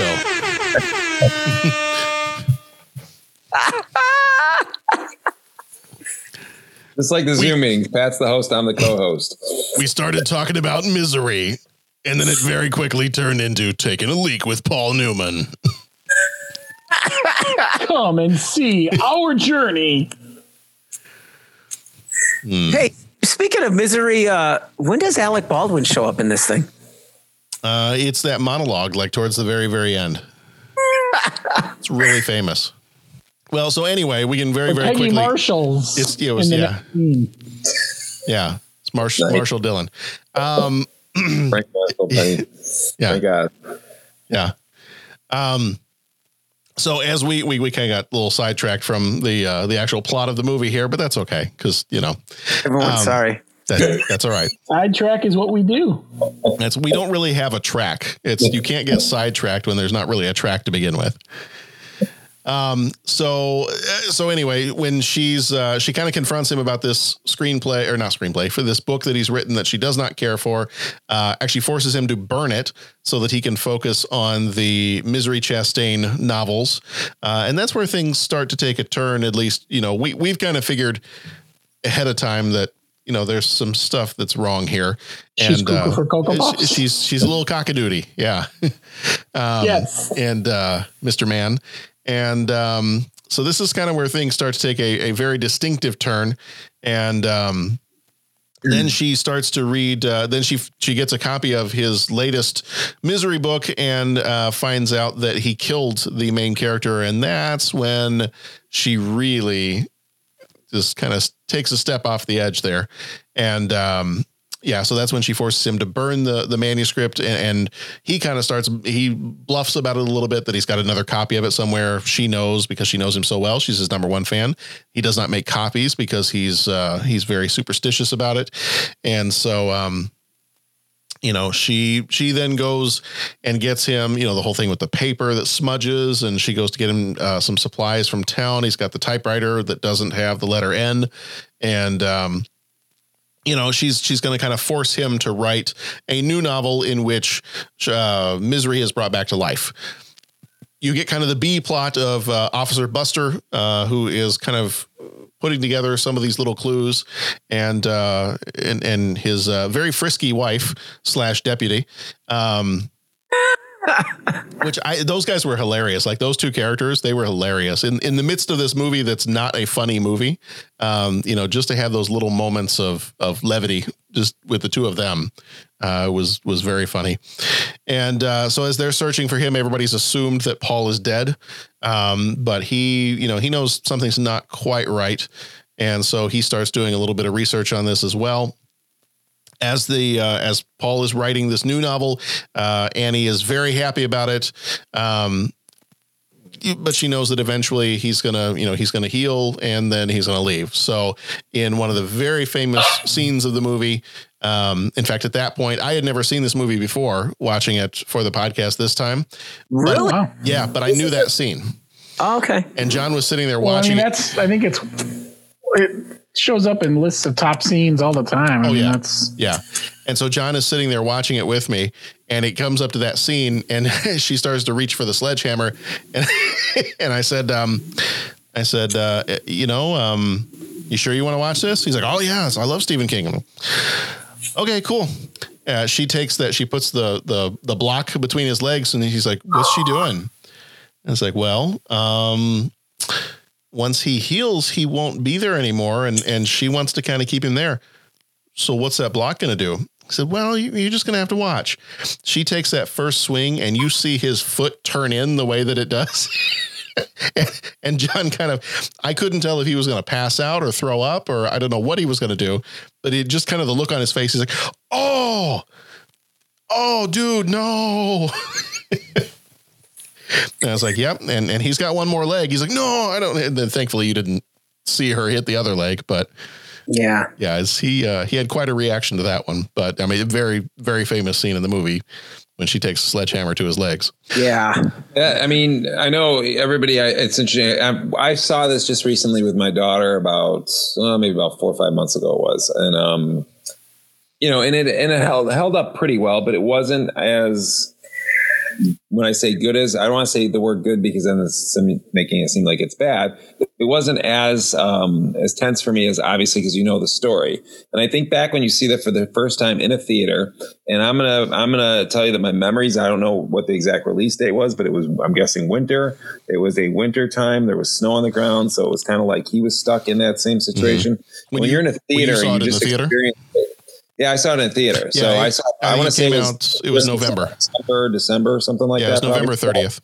Okay, so yeah, so that, that's what I remember, and that adds to it. Um, just like seeing Independence Day, literally on the Fourth of July, we saw that when it came out in theaters, and it was a packed crowd, and it was you know it's a cheesy movie, but it was still the, the experience. When you talked about like you know we, we're hoping theaters don't go away, so many movies. You see how the effect that being in the theater actually has on whether you, versus seeing it in in, a, in, a, in your house or your home. Um, but I, I back then my rating would have been probably yeah three and a half out of four. Um, now it's probably like you know probably a three out of four, something like that, maybe two and a half. It's a good movie. It's still held up well, I think. But um, I can see where you guys are kind of like, yeah, it was okay, it was good, it's a good movie, you know, but not phenomenal. Um, but back then, I remember feeling like pretty phenomenal because I was kind of excited to let my daughter see it, and then all of a sudden, it was like, well, it was good, but it wasn't didn't pack the same punch back then. Um, I remember the crowd and the audience just people turning away when he when when the sledgehammer hits. Like I mean, like literally, there were people almost getting sick over that, and and you know it. You, you don't think it's going to happen, just like you don't think with what's going to happen with Buster. You think he's going to be a hero. Like there's so many setups in there and disappointments, and you feel stuck just like he's stuck. And you're you know it was winter time. It was cold at the time. I think uh, like probably 20s and 30s even out with some snow on the ground. And it just kind of that whole experience translates well into that movie and makes it more more effective than it would be now on a DVD player or something in your house. I think seeing it with a cr- crowd definitely because I remember seeing it. Man, I don't know. I, I was uh, this came out in 1990, so I probably I, I didn't see it in the theater, but a couple years after, probably at a buddy's house, sleepover, you know, just sitting there watching this movie late at night with a couple of friends and all being like freaked out and ah, you know, I think that definitely helps, you know, to have those all the jump scares and all the like you said all the setups. If you can share that with someone that that definitely makes it uh, you well, know. just the tension of the tension of him like when he's trying to get things and do things when she's gone and she's coming back and you're seeing her pulling up and you're seeing him trying to and things are going wrong and you drop this or you know and there's all those little kind of just that that suspense that's there that's perfectly crafted you know i think by obviously stephen king and then on screen by rob reiner it just the audience. I remember gasping like! Like you're in your thing, going, "Get back, get back, get back, get, get, no, no, just don't, don't leave that, leave that, just get back in the bed." No, you know, like whatever it was, and, and he's sitting there struggling to get there. Um, and my daughter, I remember my daughter was just one person now in that room with me, but she was still sort of saying the same thing, like, like you're just she can't walk in. No, no, no, no, no. Like you're just you, you're pulling from every step of the way because you're you're stuck just like him. Yeah, you definitely see I, I, mean in my mind you definitely see like the awesome story of from stephen king and just being so well like they are in lockstep with whoever wrote the screenplay and then did did rob reiner write the screenplay too i don't know no, it was william, william goldman Okay. Well, between I, I would, you know, you guys correct me if I'm wrong, but you know, you got the guy that wrote the novel, you got the guy who wrote the screenplay, and you got the guy and the director that's bringing it to life. They all seem to be in lockstep of how to best tell this story. I mean, because all those points definitely, and I kind of knew what was coming, but I mean, I was still like, you know, when there were times that he'd kind of like wake up and she was like standing over him, man, I still jumped, you know, and, i and I, and, and to get this, to get this in before the podcast, like I, I, I didn't sit down and watch it. I kind of had it going on my cell phone and I still got freaked out. You know, I'm like doing the dishes and like looking at my cell phone and that those things still packed a wallop. Well, and I think the I think the whole uh, coming back to the theme of you know with uh, October movies and the horror movies. I mean, I, we discussed it before, but I think one of the best things a horror movie can do is not insult the audience. And when what I mean by insult the audience is if you see people doing stupid things on the on the screen, it's less scary for me because you're making the wrong move. I would have done this. You should have done that. Well, now you're doing that. You know, so you basically don't get caught up in it. But when you're in that character like he is and you're stuck like him, and he's kind of doing everything I probably would have done, and it's still not working, and he's stuck, and you're thinking that's when you're scared, and that's when you're you're in there on the along for the ride with him because um, he's basically doing everything. He's he's in a in a smart situation where it's like he was in an accident. You know, he wakes up and he's at the mercy of this person. There's really what no, you know, what what else can he do? Like, so I don't think there's any move that he didn't make or, or made that I'm thinking, well, that's not something I would have tried or that was dumb. Mm-hmm. So I think when it's a smart movie like that, it becomes that more effective because us as audience members are thinking, well, man, that he's really in a pickle because I don't know how you get out of this one. How's this going to end? So I think that makes us, you know, join the um, join in for the ride a little bit more versus something that's like stupid. Okay, you could have just picked up that and called the police, or you could have just walked out and done that. Don't go in there. You know, like when it's those type of movies, you're kind of like, oh, okay, this is just I, am disconnected from it. But when it's like this, you're you're definitely involved in it a little bit more. Yeah. And you're and then when you start seeing people go like Buster, then you're sitting there thinking, man, like he might not survive this. Like I wasn't sure, you know. And I don't know if you guys, when you first watched it, when we were in the theater, I didn't know if he was to live. I was hoping, but I w- it wasn't like a gimme where everybody seems to live in there. You know, like there were people dying. And is that? And I'll, I'll admit, I I haven't seen a ton of Stephen King movies. I mean, I've seen Pet Sematary, It, you know, some of these others, but that was a thing where when I was watching this with John, and, and that was the first time I had seen this. Um, when Buster's in the house, like part of me, and I, I might have even said this out loud to John. I was like, no, no. See, somebody's showing up and trying to help. It's a Stephen King movie. He's not going to come out of this alive. Like, Yeah. is, is that a, I mean, it, and I, the very few Stephen King movies I've actually watched. So nice building that relationship. Like the, the he was funny, and Yeah. he, you know, like that's why that was a tough one. If, there, if it would have Yeah. just been a normal guy that walks in or a sheriff that you don't really know, but when they kind of already build that character a little Mhm. bit, you see him investigating this, and he's got the sense of humor, and he just seems like this nice old neighborly, you know, guy. And you're thinking, you can't just kill this guy off, and then and you do. And like, gee, thanks. Sure, you can. yeah, yeah. Stephen King. yeah. I wrote him. I can kill him. Yeah. Yeah, so yeah, I, obviously he uh, he gets shot in the back with uh, with a rifle. He ends up dead. Um, and then we reached uh, kind of the the final segment of the movie here. Uh, Annie is just completely losing it. Um, she's going to kill Paul and herself. Paul has they've discovered over a, a you know a little bit of time here that she was uh, she was the dragon lady that she was a, a nurse at a hospital where there were a lot of infant deaths and and uh, you know that she she made some comments earlier in the movie that made it sound like um, you know she may have done something to her husband uh, at some point in the past too. She kind of alluded just a couple things here and there, and uh, she made a comment about you know somebody not believing her when she was at the trial. Um, you know, so a few things that that kind of you know red flag moments, as as we like to say. Um, and uh, yeah, so it it reached the very end, and, and she's going to kill Paul and herself, and uh, he kind of, you know, he kind of begs her to to let him finish the novel at least, and she does. Uh, and then when he does finish it, he lights it on fire in front of her, and she just kind of she completely loses it. Uh, he smashes her over the head with the typewriter. Uh, they fight a little bit, and then in the very end, uh, Paul kills Annie. And then, as we've already mentioned, um, we have it's a little bit of time later that he's been saved. His new novel is, you know, it, it's a hit, and um, you know they're they're in the restaurant with his publisher, and you have the other person that was a waitress walk up and say, "Are are you Paul Sheldon?" Oh, I'm your number one fan. And then, like we said, that's that's kind of the moment where you know that.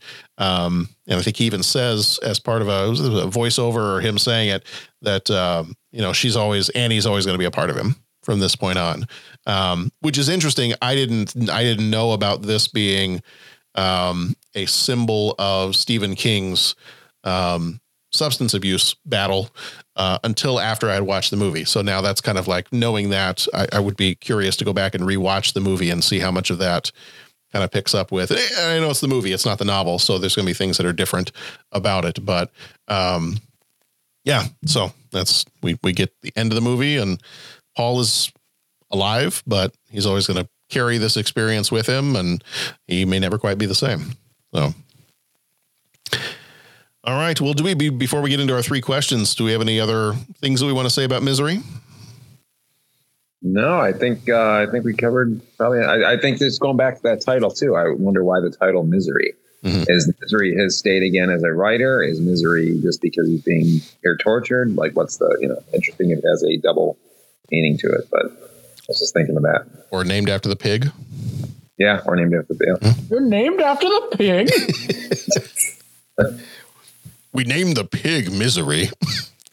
oh, okay. I, I got to tell this story real quick because I think it's, I can't decide if it's inappropriate. Well, not inappropriate. It's not the right word. Um, offensive or not. So I'll let you guys be the judge of this.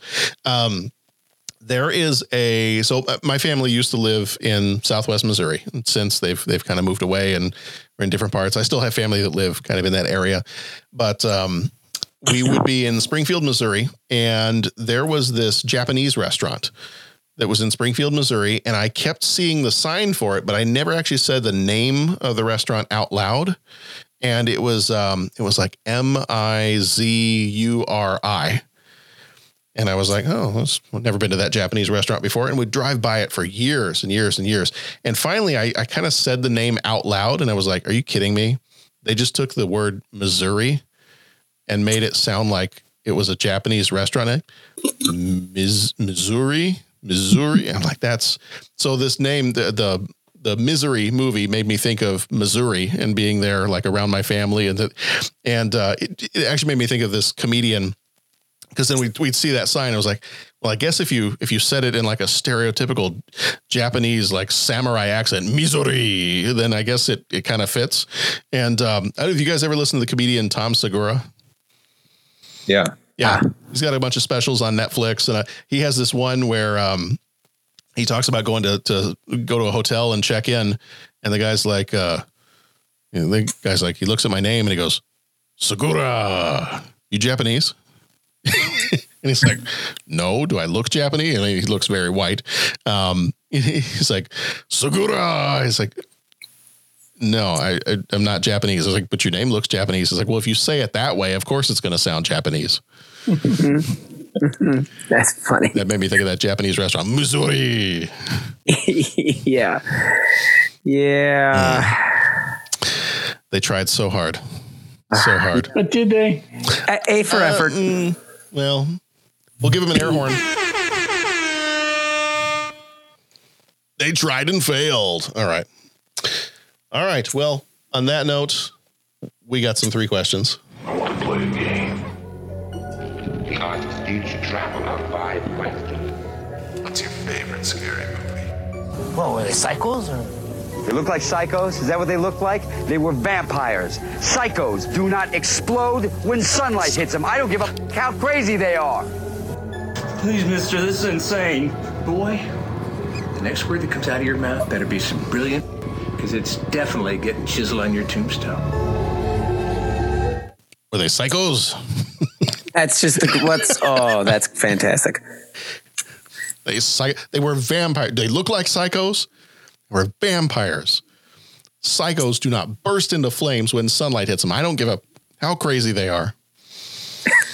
Ah, feel like that some days. All right, question number one: Is there an author you'd like to meet? Could be books, could be um, screenplays. Could, Do they have to be alive? Uh, no, you can dig them up. Tom Clancy. Okay.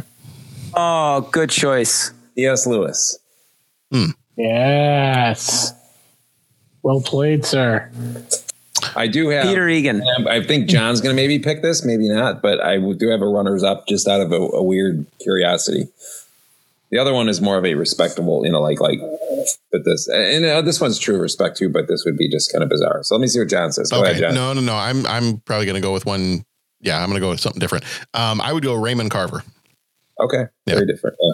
Yeah. I was thinking uh, Edgar Allan Poe. That'd be a good one. Just out of a weird curiosity, just to see what that dude was like in real life. Yeah. If you have not seen, and I cannot remember what I want to hang out with him too much, but just enough to say, like, okay, right, that was him, huh? just you know, just enough for him to spout a little poetry to you. yeah. So Dennis, once upon a midnight dreary, while I pondered weak and weary, I um know, there's this guy that uh, I took John maybe like three years ago, two, three years ago now. There was this guy that was like a, he was a one man stage show and he spent the first 20 minutes of his show um, putting on the costume, putting on the makeup, everything else. And as he was doing all that, he was explaining how he got into acting and how he got into impersonating different um, celebrities. Like he had a show where he did, I think it was Einstein, and he had another show where he did maybe Abraham Lincoln. This show was Edgar Allan Poe. And after the first 20 minutes, once he had gotten the makeup on, he had gotten completely dressed while he was talking about his own personal history. The moment he finished putting everything on, he was right into Edgar Allan Poe character. And at that point, he pretended as if he was Edgar Allan Poe, you know, kind of giving a presentation to a, a room full of patrons who wanted to hear about his poetry and and things like that. And and I mean, this guy he was doing it completely from memory. So he recited um, the Raven, he recited Annabel Lee. I think he told the Telltale Heart. Um, but I mean, recited the entire thing from memory. And uh, this guy, like, he does this.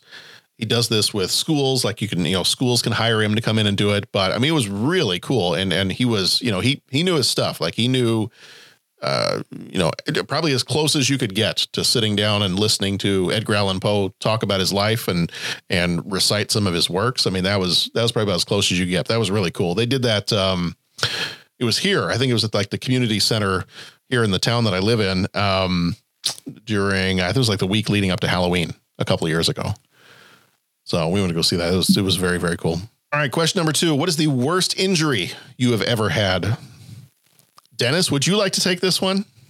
So I, when I read that question, I knew this was specifically uh, it was going to happen. Which do I pick? There's three. you know, um, oddly enough, the one that almost killed me, I guess, uh, isn't the one that I think. I mean, I don't know. I mean, I guess the, the broken ribs and collapsed lung thing, bike injury thing, was uh, was probably has to be the worst on a objective scale. But I think I'm going to go back and still say an ankle injury, my first injury ever was an ankle injury, and that's why probably maybe I cringed in this movie when he gets his ankles uh, chopped like that. But um, my right ankle, I was a baseball player at the time, and probably throwing the best I was throwing, primed for a good year coming up, and I was playing some pickup basketball games. I came down on somebody else's foot, my brother, um, with all my weight on one foot, and it just it just collapsed. And I remember trying to stand back up and just falling right back down and thinking, wait, what? This isn't working. You know, I felt like the guy um, I don't know. I just it, it was just like in in uh what's the um uh the war movie um the guy's walking around with his arm. it just sort of felt like I was like, "What's going on here? Like, what just happened to me? Like, how do I put this back on?" Um, Saving Private Ryan. Mm-hmm. Yes. Yeah. When there's the be- with the beach scene and you see some guys Yep. just like in a daze, it was just like, what happened? I literally like was just trying to stand up and I kept falling down. My, my leg, my ankle was just like non-existent, and uh, ended up being a pretty nasty, you know, break. First time I think I went to the doctor for any injury whatsoever. I was about, I think it was 19 or 20. But I, I, had probably post traumatic stress from that thing because it was it sidelined a baseball career, um, and and totally shelved it eventually, and and it was just something that I never mentally or uh, physically recovered from for at least a few years. I wrote a paper about it a couple years later in a psychology class, and that's how. So I would say that would be my worst because it was the most. It was the first big injury I ever had. It was the most traumatic. I mean, I've had knee one worse, and the ribs are worse, but I think I've learned to deal with them. so those are not as they're not they weren't as damaging. That one was the most damaged because it was the first time I was like, wow, um, I can get hurt. Yeah. Yeah. I had blood pulled all the way up my ankle and calf. Like you couldn't see, you know, inside it was just, I, I couldn't sleep that night. It was constant throbbing and I never go to the doctor. And I'm like, uh, yeah, I need to go to the doctor. I think this isn't good. And then it was mismanaged and uh, with the HMO and, um, didn't heal properly and ended up having open ankle surgery. It was just a, it was a two or three year battle basically with an ankle. And if you saw my ankle now, it looks like I have a nose sticking out of the side of my foot. so there you go. That's what you put that question in for. I hope you enjoyed it. no, I didn't actually even know if you were going to be on the show, so that was not specifically for you. That's a good point. Yeah. Ah. I actually kind of thought I was like, well, I mean, if Dennis is on here, he's going to kind of trump everybody, but you know, You know, I think I think so. Maybe not, but you never know. yeah. Gents, Well, I'll go the other end of the spectrum. Like I've never broken a bone. Like I've never, I've never had a serious injury at all. So I, mine is going to be very tame by comparison. Um, I'll go with one from when I was about three years old.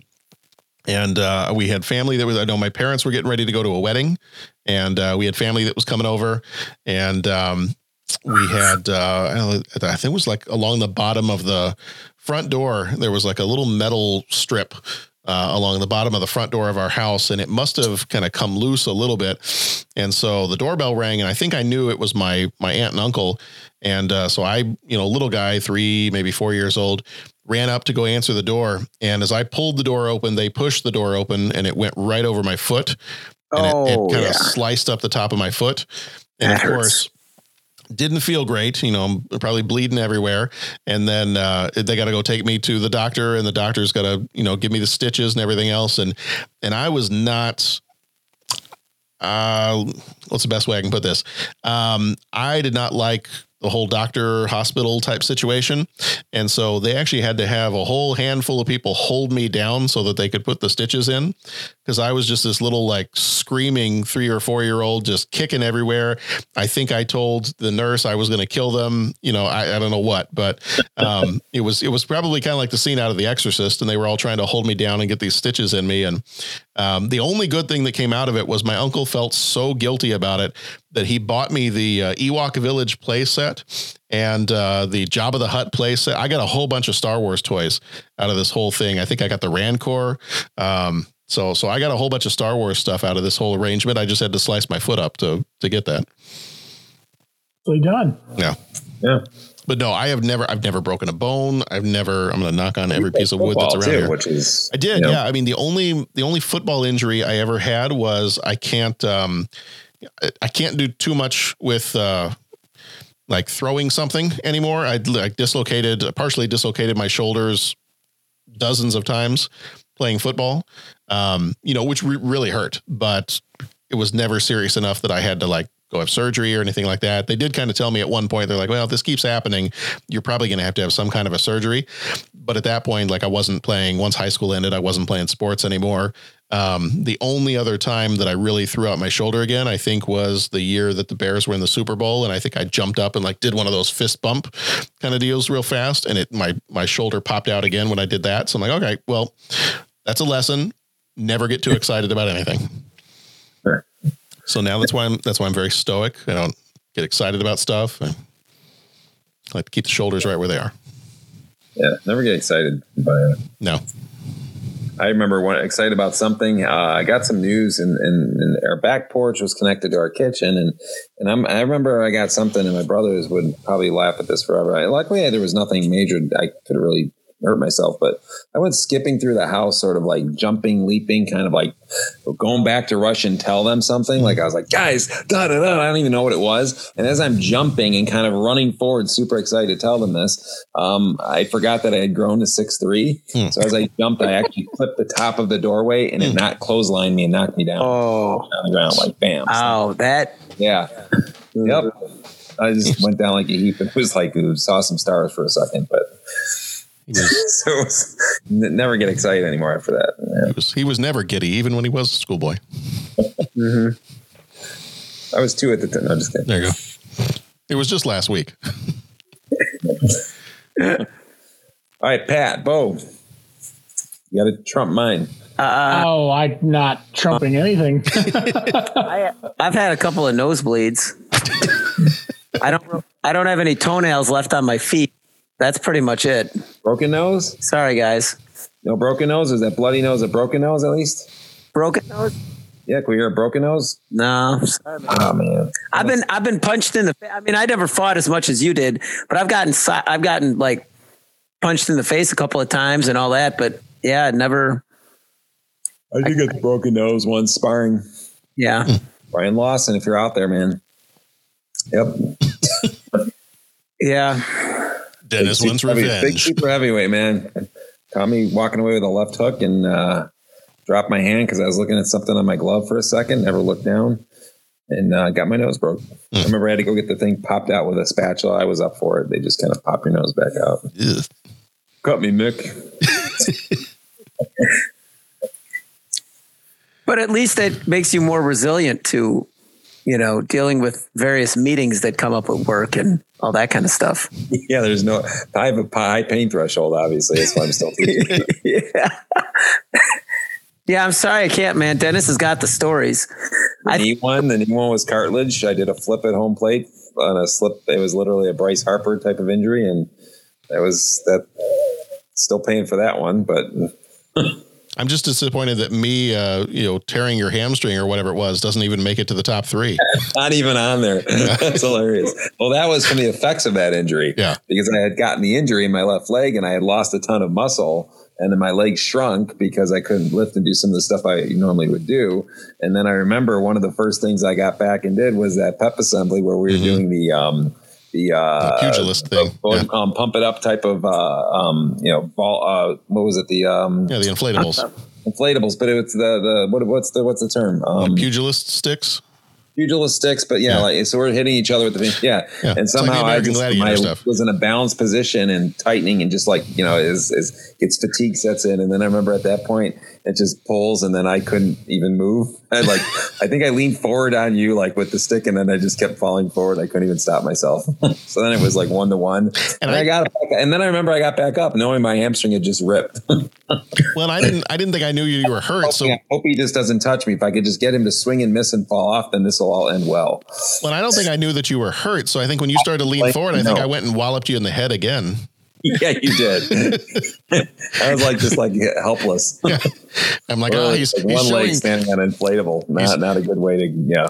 he's, he's showing weakness. Now is my chance. Because the first time I got there, it was pretty much domination. The first one, Uh-huh. and then the next two, you kind of come back and you're probably thinking like, "What the hell just happened? I'm winning! Oh my god, this is great!" and then there was like blood in the back of my calf or like my hamstring. The next day, it was like all bruised. The day is Yeah. mine. I think I remember I walked off to the side and I just go, "Yeah, that wasn't good." I just pulled a hammy. But like somebody, well, and I'm sitting there and all the kids are cheering and laughing for you, and and, and it's like, and I'm just off to the side. I just kind of go off to the side and thinking, yeah, that that's another assembly here. That yeah, that didn't well. That that, was, that did not go well. I'm surprised they let me keep doing assemblies because between that and between the time I knocked uh, Brandon Todd unconscious, yeah. Then there's the one where you fell out of an inflatable. I remember on the floor. I have video of that. I didn't fall. I just face planted.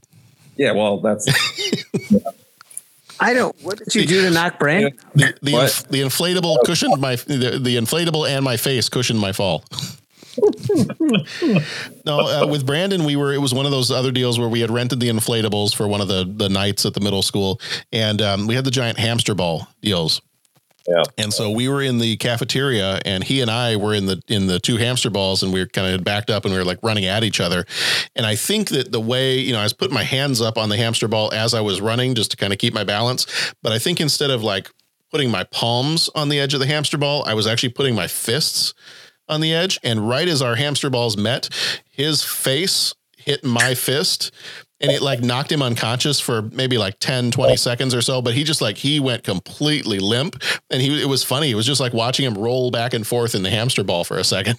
the phrase you don't hear very often. Is that no? the moment our hamster balls met. Well, it's, you know,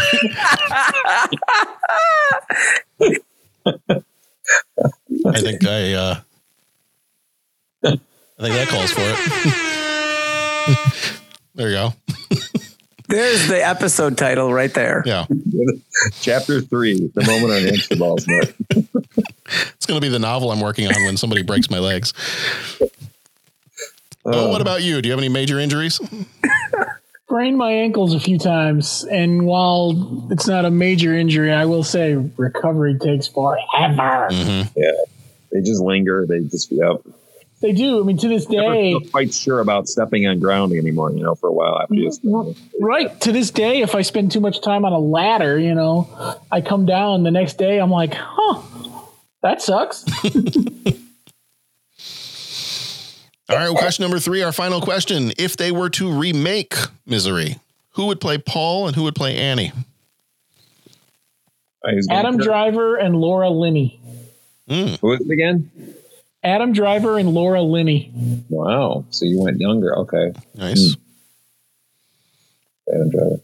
I and actually I did not know this when I made this choice. I did not know that he actually has played Paul. I believe, if I remember reading that right, um, he actually has played Paul in a was it uh, Broadway stage version of the show.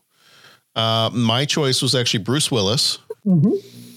Like I wanted to find some. I wanted to pick somebody for Paul that like seemed like he just didn't care about like meeting fans or like somebody who would be, you know, kind of like a Harrison Ford. Like a, you know, I just let me do my thing. I don't want to talk to fans. I don't want to like, and I was trying to picture like Bruce Willis in interviews. When I see Bruce Willis in interviews, he just does not seem to care about anything. He's just like, I just want to do my thing. Leave me alone. So that's, I thought he would be a good one for Paul. Um, for Annie, I was kind of going back and forth on this one because I wanted to pick somebody that I thought could look like very unassuming, but then also get very intense very quickly. Um, so I had a couple of different ideas for this one. I, I ultimately went with Charlize Theron because I think she could, you know, if you end up having a fight scene, you know, she's got at least the the physicality. You know, having having watched her in the movie like Atomic Blonde and some of those other movies, she can fight. So like that, I I, wouldn't put that past her.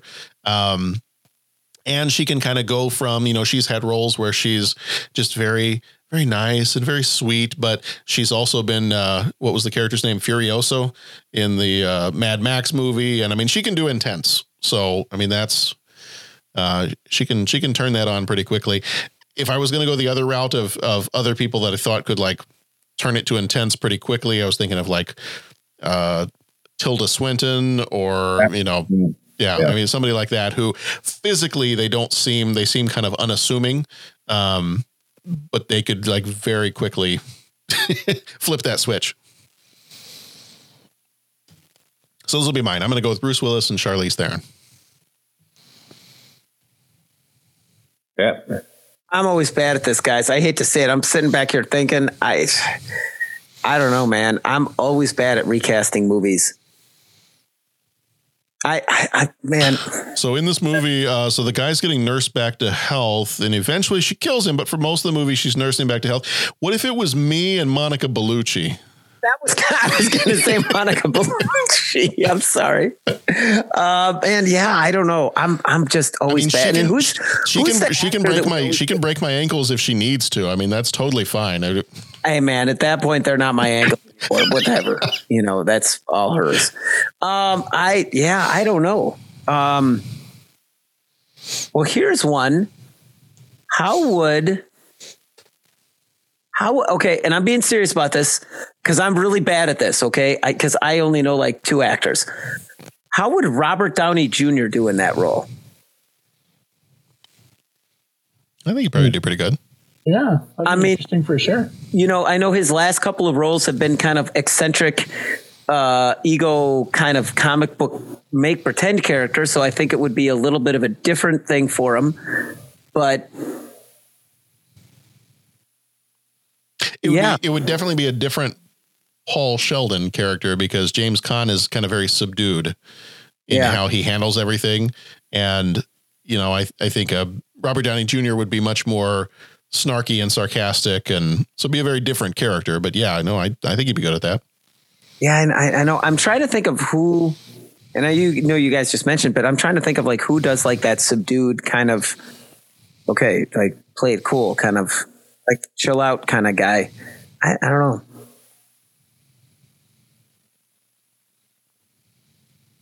Yeah, I, I, I'm sorry. I'm at a loss for recasting, but I'd be interested to see Robert Downey Jr. do it Mm-hmm. for the uh, Paul character. I'm Surprised you didn't go with uh, Logan, Hugh Jackman. Mm. He could be good. Hugh Jackman would be inter- like Hugh Jackman. Like, well, I think Robert D- J- Downey Jr. can act as well. Oh, yeah. I mean, they're both they're both capital A actors. Um, to borrow a phrase from Adam Pranica, but uh, on the uh, Greatest Gen and and uh, Friendly Fire podcast. But um, yeah, I'd say either of those guys. But I, I mean, it's like in all fairness, those are the only guys I know. You know, so I mean, it's kind of it's kind of hard. It's kind of hard. I, I'm sorry. I'm, I'm bad at these questions. I've Everyone else is actor just out there. Then I know two actors. I know two. I really do. I mean, He plays Iron Man and yeah, Lo- like Wolverine and Iron Man. Wolverine. You could do uh, um, Hollywood all, are- all, all extras. You could do, I mean, uh, I- you could do like Captain Picard. It, it could be like, uh, you know, Patrick Stewart could do it. Patrick Stewart could. I was thinking it like Bond, but I mean, like if it was um, Daniel- it was uh, Daniel Daniel Craig. Craig. I think he'd like he'd be out in like two minutes. like he'd have a way to like fight from his back and like he'd have her like yeah, it, it would be that would be like a Saturday Night Live sketch. Not to say Daniel Craig couldn't do it, but I'm just saying the There you go. Completely changed it up. Have it be Jackie Chan. have it be Jackie Chan. Oh, now we're talking. There we go. I got um, Bruce Bruce Lee. It would be a two minute like sketch. Done.